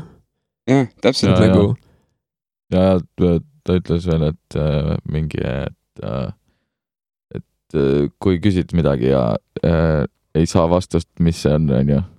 noh, lihtsalt äh, me ei tea veel seda, aga parimad mehed töötavad selle kallal. et nagu miks see on niimoodi, siis ma nagu me veel ei tea, aga parimad tüübid töötavad selle kallal, noh. ja see on tõsi. vähemalt me teeme seda, et nagu science, noh, me nagu üritame seda välja nuputada nagu mingisuguse nagu jah, jah. aga me ei ütle lihtsalt, Ma ütleks, et- ah oh,, jumal tegi. mis, mis te arvate, kui palju nagu maailmast me ei jaga veel üldse biiti nagu, mis protsendist me oleme oi, see on päris ränk, ma arvan, et ikka päris mitte no midagi. kui praegu kujutada ette, et äh, me teame, kõige väiksemad osad on need väiksed mingid, kas on mingid stringid või kvardid või midagi sellist. I don't fucking know. ühesõnaga, kui see on kõige väiksem osa näiteks piltlikult praegu ja kõige suurem osa, mida me suudame hoomata, on mingisugused galaktikad, onju, siis äh, seda perspektiivi pannes me oleme avastanud selle molekuli. kõik üle, ülejäänud on nagu veel avastamata. Äh, mingi vaata see teooria oli ka, et vaata, et äh, väiksed asjad on hästi kiired ja suured asjad on hästi aeglased. mis siis, kui äh, meie päiksesüsteem on põhimõtteliselt mingi aatom et nagu planeedid keeravad selle ümber ja moodustavad need kõik need asjad, sest keegi ei ole veel otseselt vist aatomist mingi fotot teinud konkreetselt. et see on kuidagi välja kalkuleeritud, et mis siis, kui see kõik asi ongi nagu, et me oleme tegelikult osa mingi tüübi munandist, mis on osa mingi tüübi munandist, mis on osa mingi tüübi munandist. It goes on forever and ever. ja siis ma olin mingi hetk mõtlesin nagu, this is actually probably real, oh my god, this is the best explanation for the world I have. aga siis mingi vend seletas ära, et ei, see on ebatõenäoline lihtsalt sellepärast, et äh, äh, füüsiline maailm nagu füüsikaseadused on, teised reeglid kehtivad siis, kui sa oled väike ja kui sa oled suur. et see on nagu liiga erinev ja siis see nagu teooria ei make'i sense'i. nii et sorry, if, if, kui, kui sa, kui keegi maailmas uskus, et on osa kellegi kupsist, mis on osa kellegi kupsist, mis on osa kellegi kupsist, siis äh, Sorry. Ei ole väga tõenäoline. jah, aga tõenäolisem on, et see kõik on hologramm, me oleme simulatsioon. aga see on fucking uus si- simulatsioon minu meelest. So far it's kind of holding up. jah, It's good. I m happy with this. nagu et see on Matrix või? et Jaa. see on Umbes põhimõtteliselt. päris okei okay, Matrix. on ju? jumala sitasti nagu tehtud, ma arvan, It's fucking absurd, jumala isn't palju vigu on sees, it? kõik on valesti. klitsib kogu aeg. kus on customer support, ma tahan complain ida nagu. I want my money back. I m not happy in my pod. my ass hurts. This shit is uncomfortable. aga see on nagu nii naljakas, et äh, inimesed on nagu valinud hästi palju erinevaid, nagu kõigil on, me elame kõik ühes samas maailmas.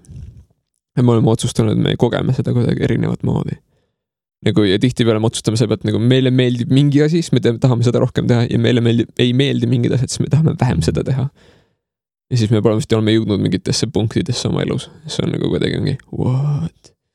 siis sa näed nagu mingid inimesed on nagu konkreetselt nagu mingi, vot noh, teevad mingit eriti sitta asja, mingi koristavad sitta oma elu mingi töö, töö, töö eesmärk on sitta koristada kuskil Indias, siis mingi. Can't, can't imagine if this was the, your best option, what, Jaa, what the jaa. other ones were. see on jah, päris hull. Mm, jah. aga samas nagu kahju on, nagu mingitel, mingitel inimestel on täiega nagu võpsikusse sõitnud see asi. jep, kas sul on mõni sõber online, kes on nagu täiega oma elu perse keeranud? no ikka paar tükki on. mõtleb enda peale. ma olen enda elus jumala okei või? süüdlane Ah, nagu kõiges, et siin ei ole nagu mitte midagi parata. nii see on. mul ei lähe alati kõige paremini, siis ma tõmban endale päris palju jama kaela Mm. aga noh, tegijatel juhtub So far so good eh,. Mm. I m good. aga jaa, on küll olnud paar tuttavat, kes on ikka täiega e- mitte okeid olnud. siiamaani vist ei ole. seda on kurb jälgida. millalgi sa otsustad üldse nagu, et mingi inimese on nagu, kas ta on oma elu perse keeranud või mitte?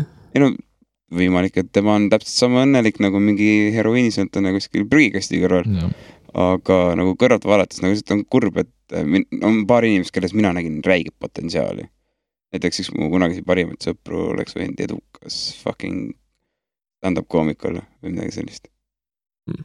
aga no, asjad lähevad teistmoodi, sest noh, ma olen nagu elu jooksul tajunud seda, et inimesed sünnivad mingisse keskkonda ja me võime alustada täpselt sama programmeeringuga põhimõtteliselt nagu. Aga see meie kokkupuude siis eh, enda, enda ihu ja enda keskkonnaga on see, mis nagu meid voolib elu lõpuni. ja sa ei saa alati nagu, et asjad kukuks välja ülihästi. sest eh, see, see doesn't work that way mm..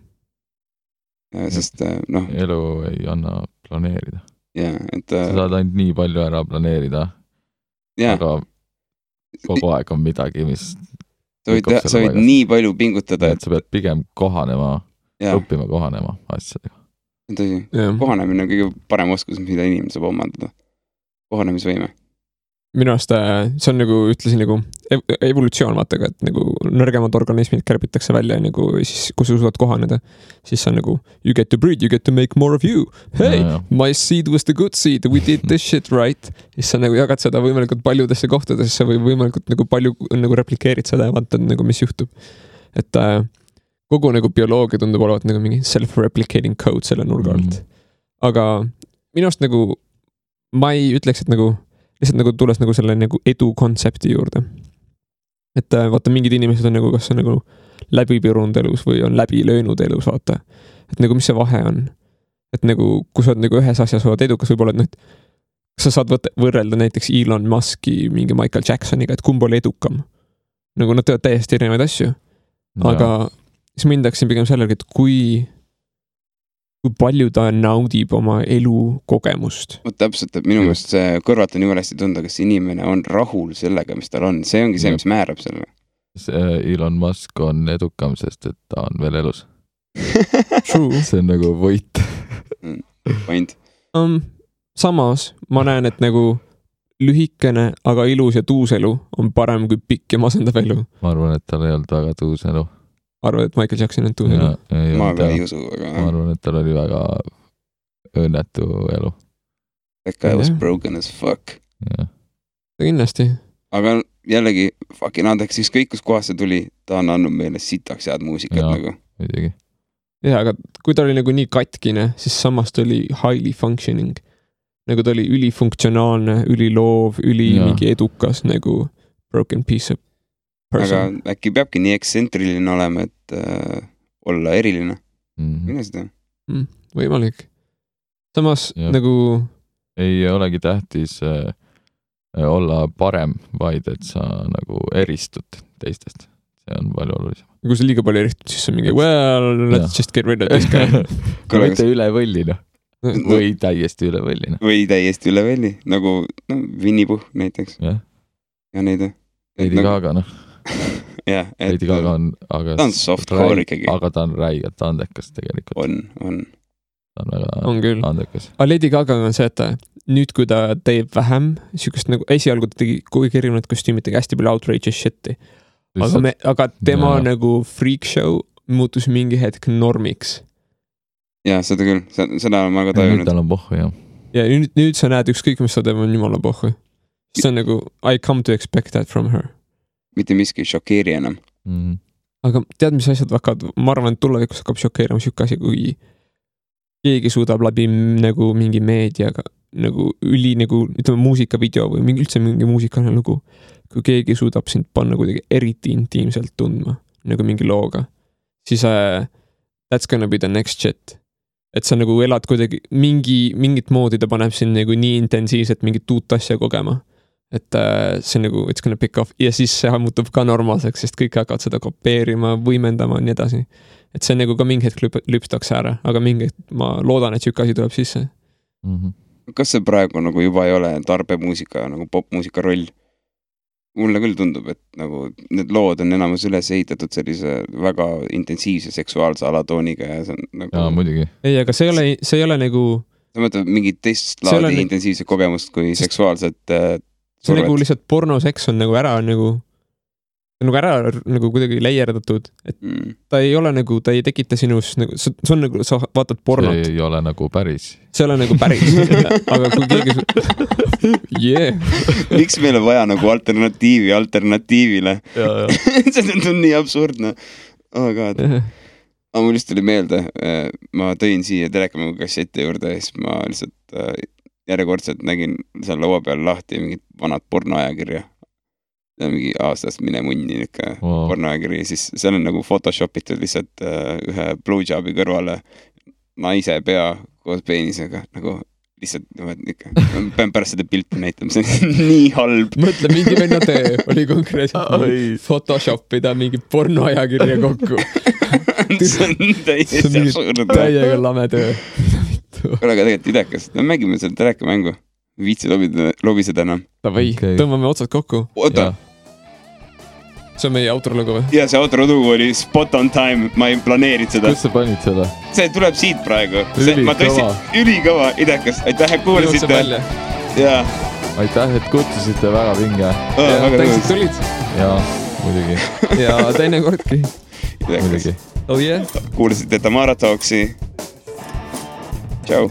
Ciao. Ciao.